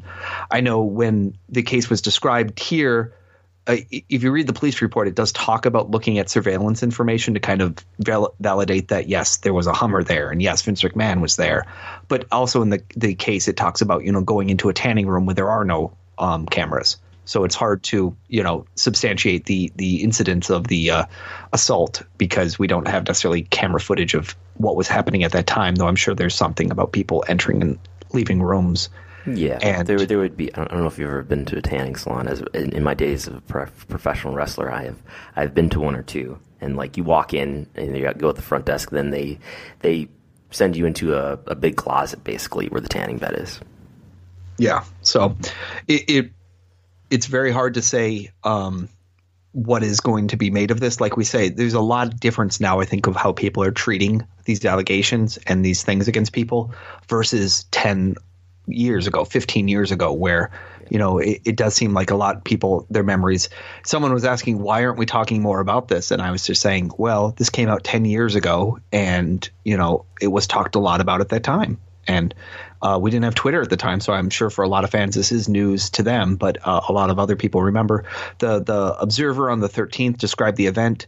One thing that I think a lot of people have forgotten about is about two weeks later they did a skit on television with I think it was Mickie James and Trish Stratus were doing an angle at the time. I think that was like her stalker angle, mm-hmm. and they basically the way the way Dave Meltzer reads into this is that they were taking the allegations from the tanning bed case and using them in the angle here, portraying a woman in the angle. I think in this case, Mickie James as a as a psycho girl, and some of the things that were being said supposedly because I think it was a, a, fake boyfriend for Trish Stratus, and then like Mickie James were talking, mm-hmm. and so I think they were saying that some of the exchanges seemed like they were coming from this tanning bed accusation, acting out his frustrations, perhaps. Yeah, which you know we'd seen earlier in that year or the year before with like the uh, Edge and Ric Flair road rage skit and things like that, where sometimes where someone would accuse Vince or somebody else in some kind of a crime, and then suddenly we'd see a skit on Raw that somehow was parodying an element of that to to make the the accuser seem like some kind of fool or buffoon. You know, all of RTC you could argue was was a reaction right. to the. Oh, it absolutely the, was. You know, PTC Parents Television Council. Yeah. Um, yeah, I, I, I think like as far as like, well, why are these issues so so much bigger of a deal now? I I think is probably because they should be a big deal. And I th- and I, th- I think of this like Marshall McLuhan line where he says that you know new media is so pervasive in their personal, political, economic, aesthetic, psychological, moral, ethical, and social consequences that they leave no part of us untouched, and that we we're forced to be more involved with each other's problems the more you know the more deeply we become engaged and surrounded by media because we're we're instantly able to be aware of everybody's problems or or celebrations or whatever it might be. I, I think the other piece of this is that essentially the, the case here is saying that there's probable cause is what the the investigators wrote at the time to believe he did intentionally touch against the will blank contrary to Florida statute 78403 and um, what we see at the very end of this police report is that uh, SAO which I'm assuming is uh, some kind of state's attorney uh, Jill Richstone stated upon review of witness statements, there is a lack of independent ele- evidence to support the allegations against Vince McMahon. The state declines to file charges against McMahon. Case exceptionally cleared, or X cleared, is what it said. So it sounds like when the when they made the decision to not pursue it, they that's when it became exceptionally cleared.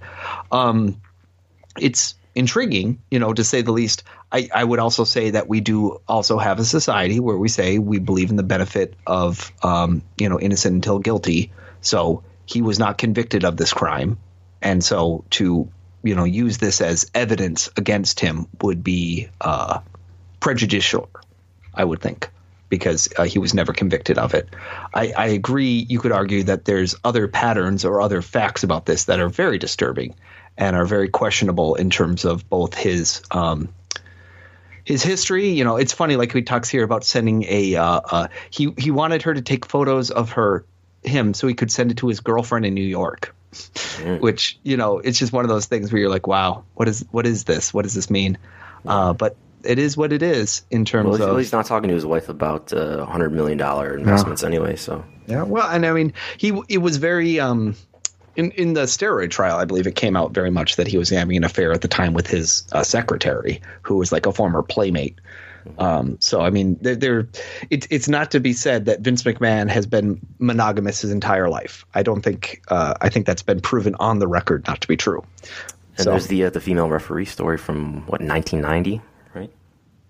Uh, I I don't know if that was ever on the record or or proven in some way. I, I I'm unfamiliar but yes, I, I think there's been uh, accusations levied against him, and certainly accusations too that you know perhaps there was even uh, female talent in the company that felt yeah. uh, that there was pursuing. And I think you can see certain things, disturbing things in W's program itself that you can sure surely find in the archives of the W Network, where you know he, here he is, you know, owner of the company, he's the boss, putting himself on programming, and you know he's a guy of position of power who's like booking himself to like you know make out with you know the divas or whatever it is, you know. Oh yeah, in, yeah. Or he's in the Shangri Shangri La broom closet one, yeah, for or, sure. Or the, the, thing that, that gets gift all the time, where he's like got got Stacy Keibler's legs over his shoulders and and so yeah. on.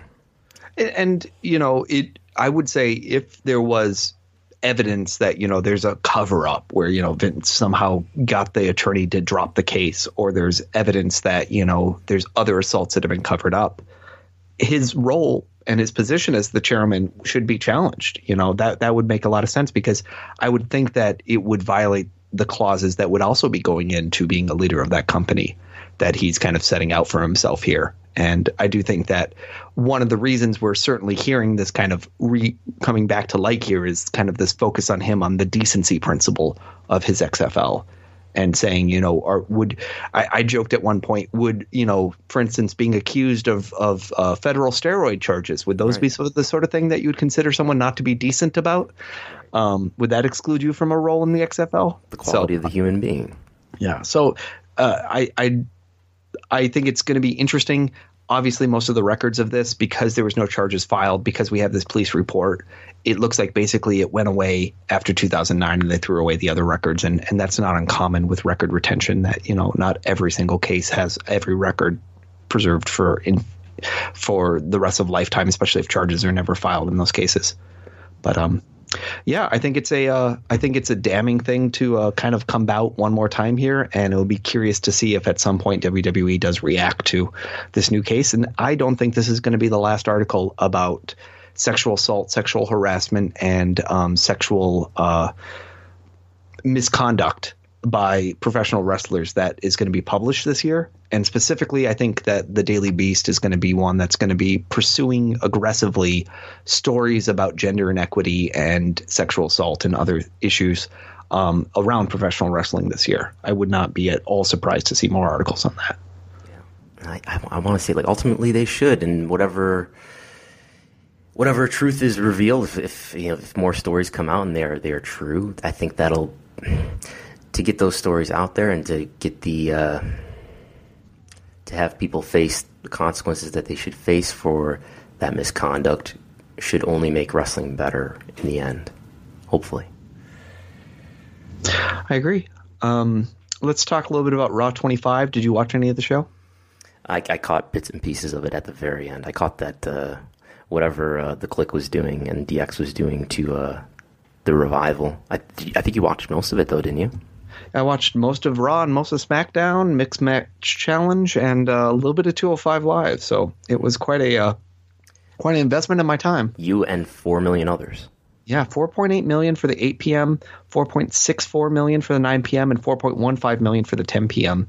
Which uh, first time since uh, you said April 2016, though. Didn't sometime uh, wasn't there also a piece that said it was like the best ratings for three years or four years or five years? Like it went back to 2014 for like what the last time they had done as well, or maybe I'm thinking of April 2016. I guess that what? that is, yeah, I guess that is more than a year and a half. So the the post WrestleMania 32 episode did four million. That was the last time Raw did more than four million domestic viewers. So yeah, uh, very strong. I'm opening the uh, the spreadsheet with all of the Showbuzz Daily data in it. Uh, you're you're absolutely right. No, I'm I'm I was looking at something very very different. Um, it uh, apparently though the 1000th Raw special in 2012 did much much better because that was six million viewers. So uh, it is also interesting to kind of note that it, it suggests a couple things. Number one, that there is this audience that's out there that is willing to tune in if there's certain things that intrigue them or interest them you know, when I did my poll on on my Twitter feed, 44% of the people that voted said they were what I called an infrequent viewer, which is someone who watches less than once a month. And that's a a that's a pretty uh pretty loose title, right? You know, watch something less than once a month and I'm still going to call you frequent or infrequent is is all you have to do. And so it was, you know, almost 44% of of 100. So it says a lot about, you know, how many people are out there as variable viewers and the challenges you have in my mind around when you micro target your constant audience, how much of that audience that you're still excluding because they're very uninterested in how you've micro targeted and how you've marketed to yourself. Yeah, it, I think it tells you like this is, in, in some ways, this is the sort of viewership that they could be doing every week if the sense that I get among wrestling fans or among partially engaged wrestling fans is that they don't feel like this, like any WWE programming other than maybe WrestleMania and a couple other pay per views are must watch, must see programming. A lot of it is skippable. A lot of it is not deeply meaningful. A lot of it is not very consequential.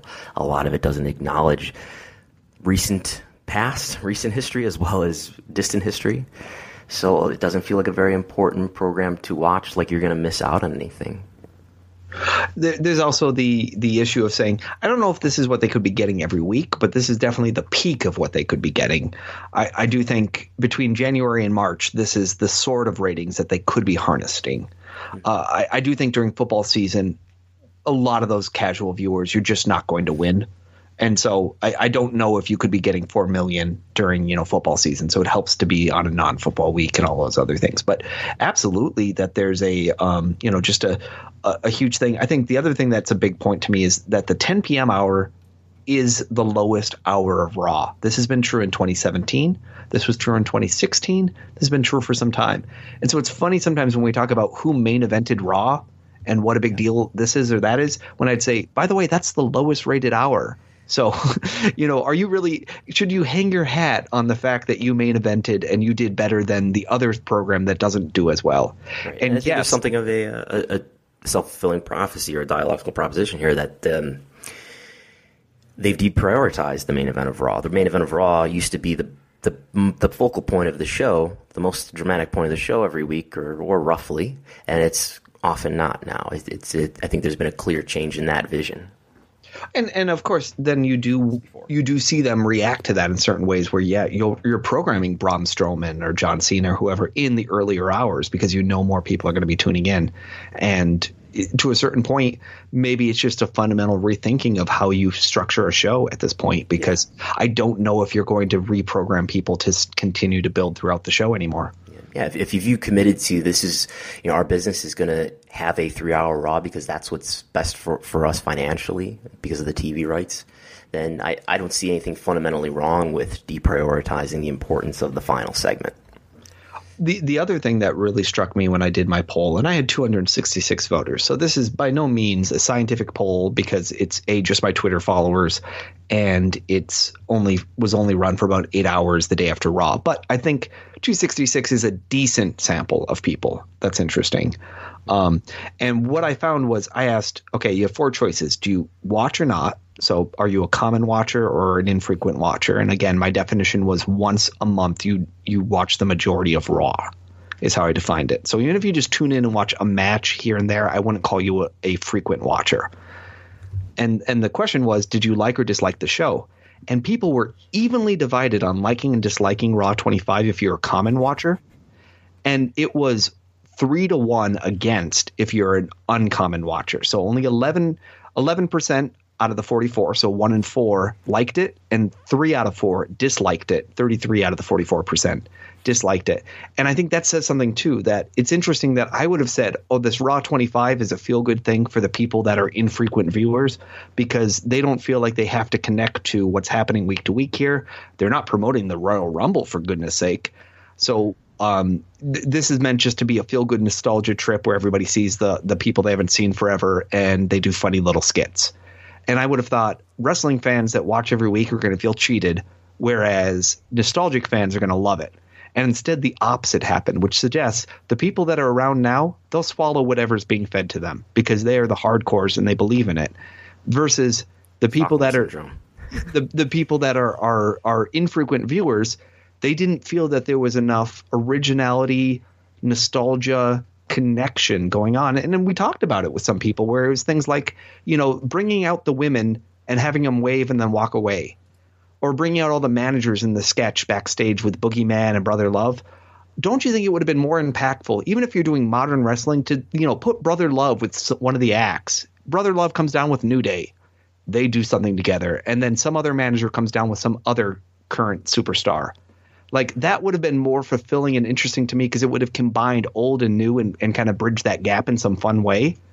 In a way that I felt like this was just completely you know doing backstage skits with these people is not enough. That that doesn't in any way get it creative. I don't know if you saw that Austin interview he did backstage? No. Oh my god did he bury a guy it is amazing. He so he comes backstage after doing his segment, and and the guy's like, "Well, uh, Steve Austin, how's how's it to be here tonight?" And he goes off and he he cuts an Austin promo, and the guy's like, "Thank you," and Austin grabs the guy and he's like, "What's your name?" You bring me all the way here, and you ask me one question, and then you think you're done. Look, I, I'm a pro. I I actually drew money in this business. Is one of his lines, and he's like, "You don't you don't invite me here and do this, and then just walk away from me here. You you got to have more than one question than that kid." And it was just it was he was just burying basically how scripted both it was, but also just like Yeah. the fact that they were basically just treating him as a plug-in commodity rather than you know actually being like, hey, here's a here's a charismatic guy, and you got to make it work for yourself, as opposed to just you know you do this, you punch this hole here, and you smile here, and you walk there. And Sounds like a live subversive critique of W product. it was something else. It is very interesting that little thing where like it very much felt like he was um, heavily criticizing a little bit how he was being used. You know, not doing a promo, and also the fact that he was criticizing just kind of the complacency that they seem to be presenting their their interviews with, and the complacency that the something he's talked about a lot. His his feeling that that talent is too complacent and that they're not you know agitating for change. I, I think I think I, I wrote this in the uh, how wrestling media creates stars column that like the the kayfabe now is that that this product is competent that that Vince is still a competent booker. That's the kayfabe that has to be protected. That's that's the thing that can't be uttered now because that's the thing that protects protects your business, protects you in the business now because you have to keep a good relationship with WWE and that's the thing that nobody will say out loud who has much power. overall, I liked Raw 25 because it was enough for me. I, I, I get though that you know I was in the minority, so it's I, I think it doesn't matter whether or not I liked it because uh, it sounds like the majority of the people walked away. You know, still 52 percent of the people between both the, that commonly watch and infrequently watched voted they disliked it. So the fact that it wasn't even close overall, and the fact that one side of the the coin, I'd argue the side that they really want to get back was so low, that's bad. What was Raw 25? Raw 25 to me was a plea to the TV networks to show how much eyeballs they can draw to a source and use as leverage in their upcoming um, negotiation. That's all it is to me. Is is that it's it's a card, and the reason they did not promote Royal Rumble is because to them they're going to make the same amount of money on the Rumble whether or not fifty thousand or hundred thousand new people sign up. And in fact, most of those people are getting it for free since they're handing away the WWE network right now just so they can push those sub numbers up a little bit, even though they are at least very good about saying what's a paid sub and what's not a paid sub. The converse of it is that they have some currency here where they can say, I can get 4 million viewers. If you just give me the right, you know, opportunity, the right platform, I can do 4 million, no problem. And and as far as who liked the show, I mean, we heard that uh, Manhattan Center fans in the Manhattan Center were pretty upset. At least a lot of them were. Irate. After the show Irate, the- yeah. the. There were, there, I, I saw a video of bullshit chants. You know, I think ticket prices were, were not cheap. That a lot of ticket prices were over a hundred dollars. Um, and I saw, I don't know, on Facebook, probably some of my wrestler friends, you know, you know, do the um, the, the shallow, you know, oh, lol, these guys are complaining, and they they're the ones who paid four hundred dollars for a seat.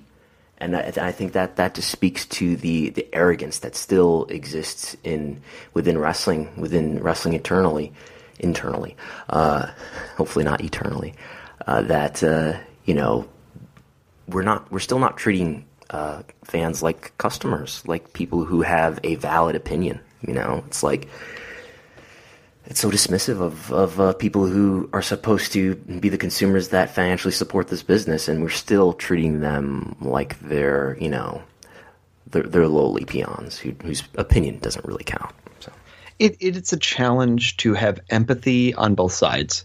I find sometimes that I think I hear so like whenever the schedule gets put out, everybody tweets me and says, "Why are they not coming to Grand Forks, North Dakota more often? We are the most we are the most Advent fans. How dare they go to Phoenix for four nights for Royal Rumble? Don't they know that we're you know?" And and they they get indignant about the choices that these companies make.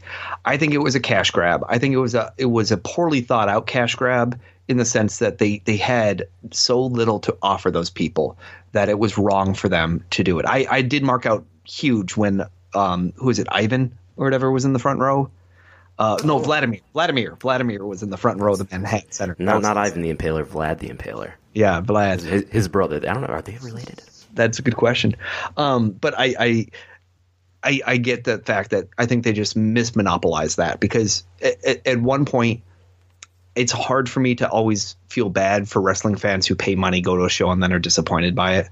Because a little bit of it is the way the law says, at least, is basically if the band comes on stage and plays one note, they've fulfilled their contract between you and them. And um, in most places, unless there's some kind of promotional guarantee that says you can't mispromote things, there's very little contract between the consumer and the the person. Now, am I saying that's the right way to run a business? No.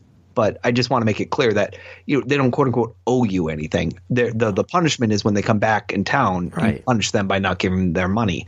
I think in this case, they normally give people a pretty good show. I think they normally do, in fact, give people what they they um, have earned.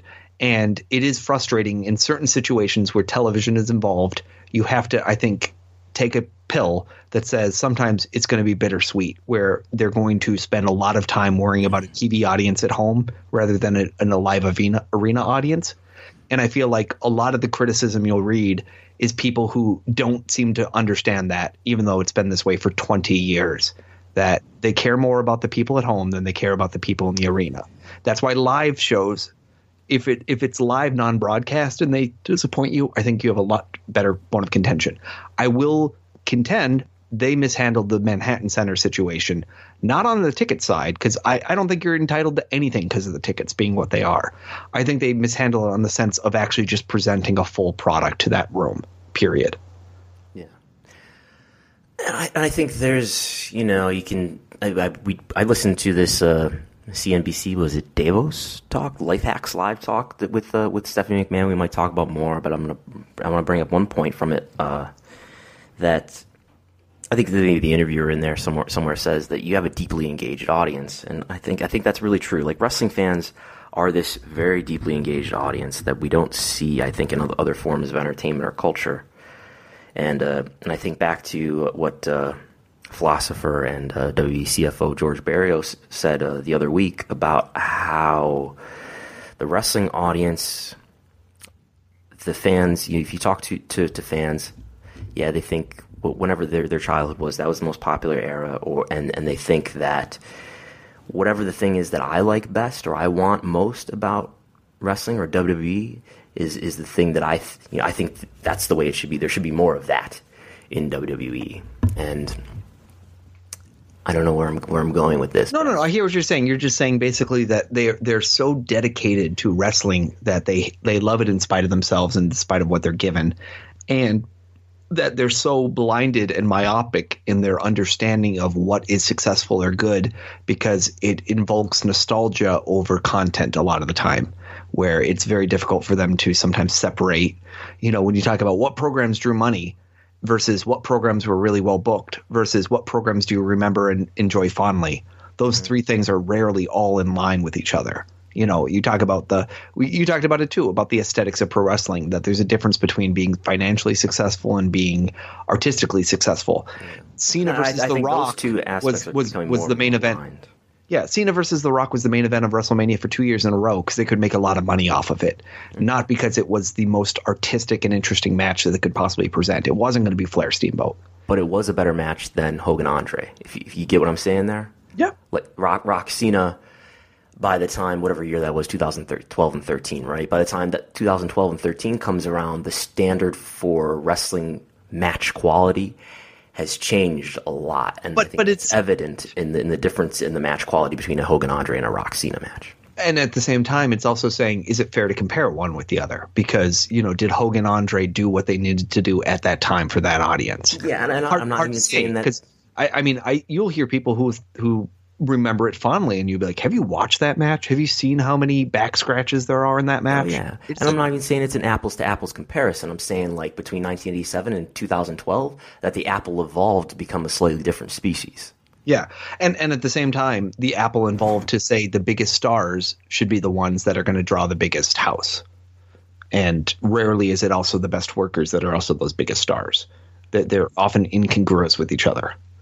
And I think as time goes on, they become more and more congruous. Is that is that a word? Uh, perhaps I think as as the overall level of athleticism that's being required but at the same time, Enzo Amore was your 205 champ, not because he was a great wrestler, because he was very charismatic. Absolutely, absolutely. And So- personality is still the number one thing. Stephanie McMahon reminded reminded me of in this talk, and it is. There's no question about that. But wrestling has become wrestling match quality has become more important in recent decades. Which, in a way, you could almost bring it back to our XFL conversation to say, will Vince McMahon building a league around the antithesis of what he believes wrestling is work? It is about shoot, right? Not planned. It's about performance, not personality. If And- talk to some of my friends, though, they still think, and, and at the time in 2001 too, oh, it's going to be a work, isn't it? Yeah. So I, I just mean that's intriguing to me that it's like you know in a sense that he's kind of saying w, wrestling I I accept the bad apples in with it because they're strong personalities and that's what draws. Versus football I want it based on just talent. And it's like what have we seen when you just try to do a work rate fed? Uh, it's very very very hard to become financially successful. Real you know amateur wrestling is work rate but is not necessarily uh, viewership driven. I would say that the, the reason why amateur wrestling isn't popular is because it's boring, and, and and you might even say that I that it's it doesn't have good work rate, right? Like it doesn't have exciting matches enough to become a popular sport. Well, I mean, th- but there are examples where they've built up rivalries that you know can fill stadiums. And now, if you've seen the changes that they've made in the last few years with amateur wrestling, with entrance music and bigger personalities, think, oh yeah, they've gone really big. You should listen to Mike Sempervive. He loves talking about it every year, all the big big matches and how much it's changed. And they have both restricted and embraced some of the, the challenges being put on them to basically say you got to remain relevant. What can you do to be re- relevant and interesting to everybody right now? But uh, I, I just think it's interesting because I just think you know he talks. Someone asked him, "Was he hate me going to be in the league?" And or will you give him nicknames? And you know it was that idea of saying personalities work. Now those personalities usually have to be coupled with some kind of performance metric. You got to be good at something, right? But it, it's gotta it's gotta matter that we gotta connect with somebody because it's not interesting just to watch a bunch of people play football. You want to have some connection to the team, be it a city, be it a player, be it a story. And I, and I think part of the problem with the original XFL season was the the public felt that there was it was all sizzle, right? There was I think there was so much sizzle that it, it it made the audience question like, well, this is all just spectacle and, and no substance. So I'm just gonna throw it out there. We go we it's XFL on Twitch. It's just Mutant Football League. Vince doesn't have to pay a soul. And then he just lets people. He just lets uh, New Day play each other all day long, There you and uh, you're saving a bunch of money. You don't even have to play these players. CTE free. CTE free, yeah. Mutant League No Football, baby. subconcussive blows there. No, limbs fall off, but that's okay. Oh, do they? Uh, mixed match challenge week two. View peaks was ninety two thousand, down from one hundred and thirty five thousand for the peak of the show the week before. As uh, Dave Meltzer mentioned, it would be amazing if we did have you know Raw or SmackDown on Facebook Watch because we would get minute by minute viewership, and just imagine how exciting that would be to have all that data all the time uh, for for full Raw episodes um, there was a weird quote in the middle of the show where uh, I think it was uh, Brian Daniel said, "Oh, you know, there's been 35 million views across all mix match challenge content on Facebook last week." What was he talking about? Yeah, and I was like, "There's two million views of your show, so I guess every promo." And and it's even one of those where I'm like, are you even counting like the promos that are on Twitter and stuff like that, which aren't really Facebook, but you know they're promos for the Facebook show. So it, it was funny that you know in their world, 35 million hits hit out of this show that only got two million viewers to actually watch the one match. So I I think we are already at a place where it's going to be kind of crazy, and it makes me you know it's much more in line with what we saw on those Laval or Ball and other TV show programs uh, for Facebook Watch that we talked about in Business Insider the other week.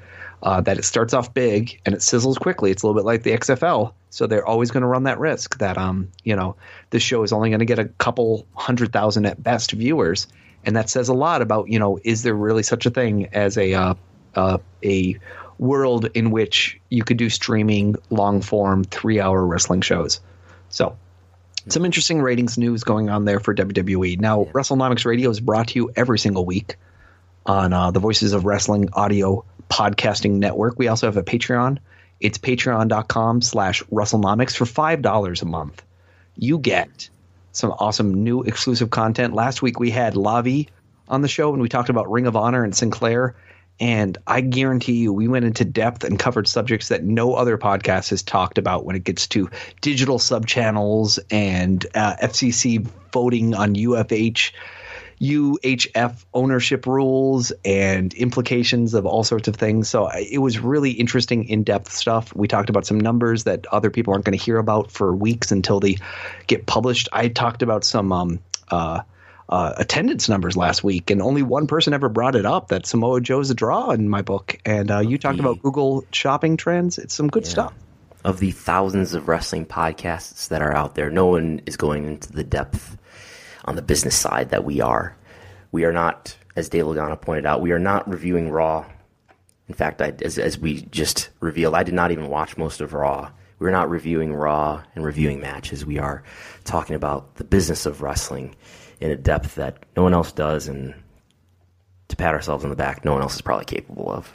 I don't know about that, but no one else no one else is convinced that they'll actually get a listenership for it. So I'm glad that yeah. there's people well, no out there like you listening right now. Yeah, no one else has studied, no one else is prepared at this very moment to do what we're doing.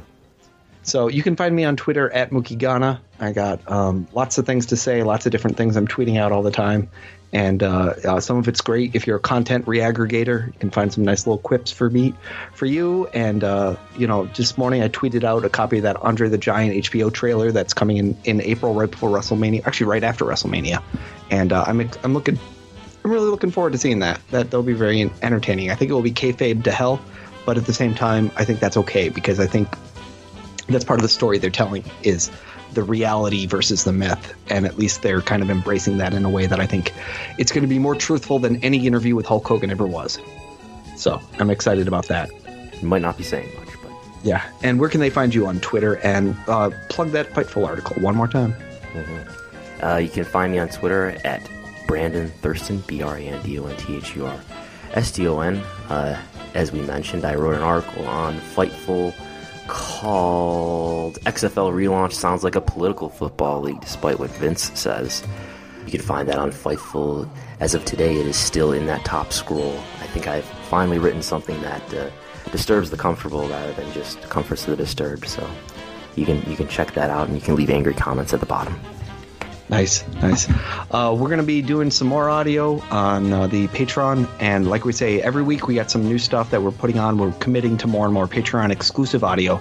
So we hope to get some more subscribers over there. And we want to thank our new subscribers from this past week. Uh, thank you guys. And uh, Brandon is, is moving closer and closer to that Amazon Prime membership with every subscription. Thanks, guys. Talk to you later. Bye bye.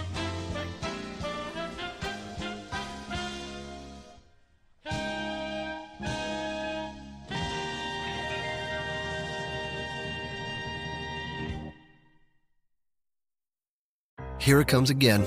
Lunch. Will it be the same old, same old? Or are you ready to take a vacation from the ordinary with the new Jamaican Jerk Turkey Sub at Firehouse Subs? Freshly sliced smoked turkey breast, craveably sweet mustard sauce, and a hint of Caribbean seasoning. Just $5.55 for a medium. Save time. Order the new Jamaican Jerk Turkey Sub on the Firehouse Subs app. Firehouse Subs. Enjoy more subs. Save more lives. Participating locations, limited time only, plus tax prices may vary for delivery. When you need mealtime inspiration, it's worth shopping Kroger, where you'll find over 30,000 mouthwatering choices that excite your inner foodie. And no matter what tasty choice you make, you'll enjoy our everyday low prices, plus extra ways to save, like digital coupons worth over $600 each week. You can also save up to $1 off per gallon at the pump with fuel points. More savings and more inspiring flavors make shopping Kroger worth it every time. Kroger, fresh for everyone. Fuel restrictions apply. Save big on brunch for mom, all in the Kroger app. Get 16 ounce packs of flavorful Angus 90% lean ground sirloin for $4.99 each with a digital coupon. Then buy two get two free on 12 packs of delicious Coca Cola, Pepsi, or 7UP, all with your card. Shop these deals at your local Kroger, less than five miles away. Or tap the screen now to download the Kroger app to save big today. Kroger, fresh for everyone. Prices and product availability subject to change. Restrictions apply. See site for details.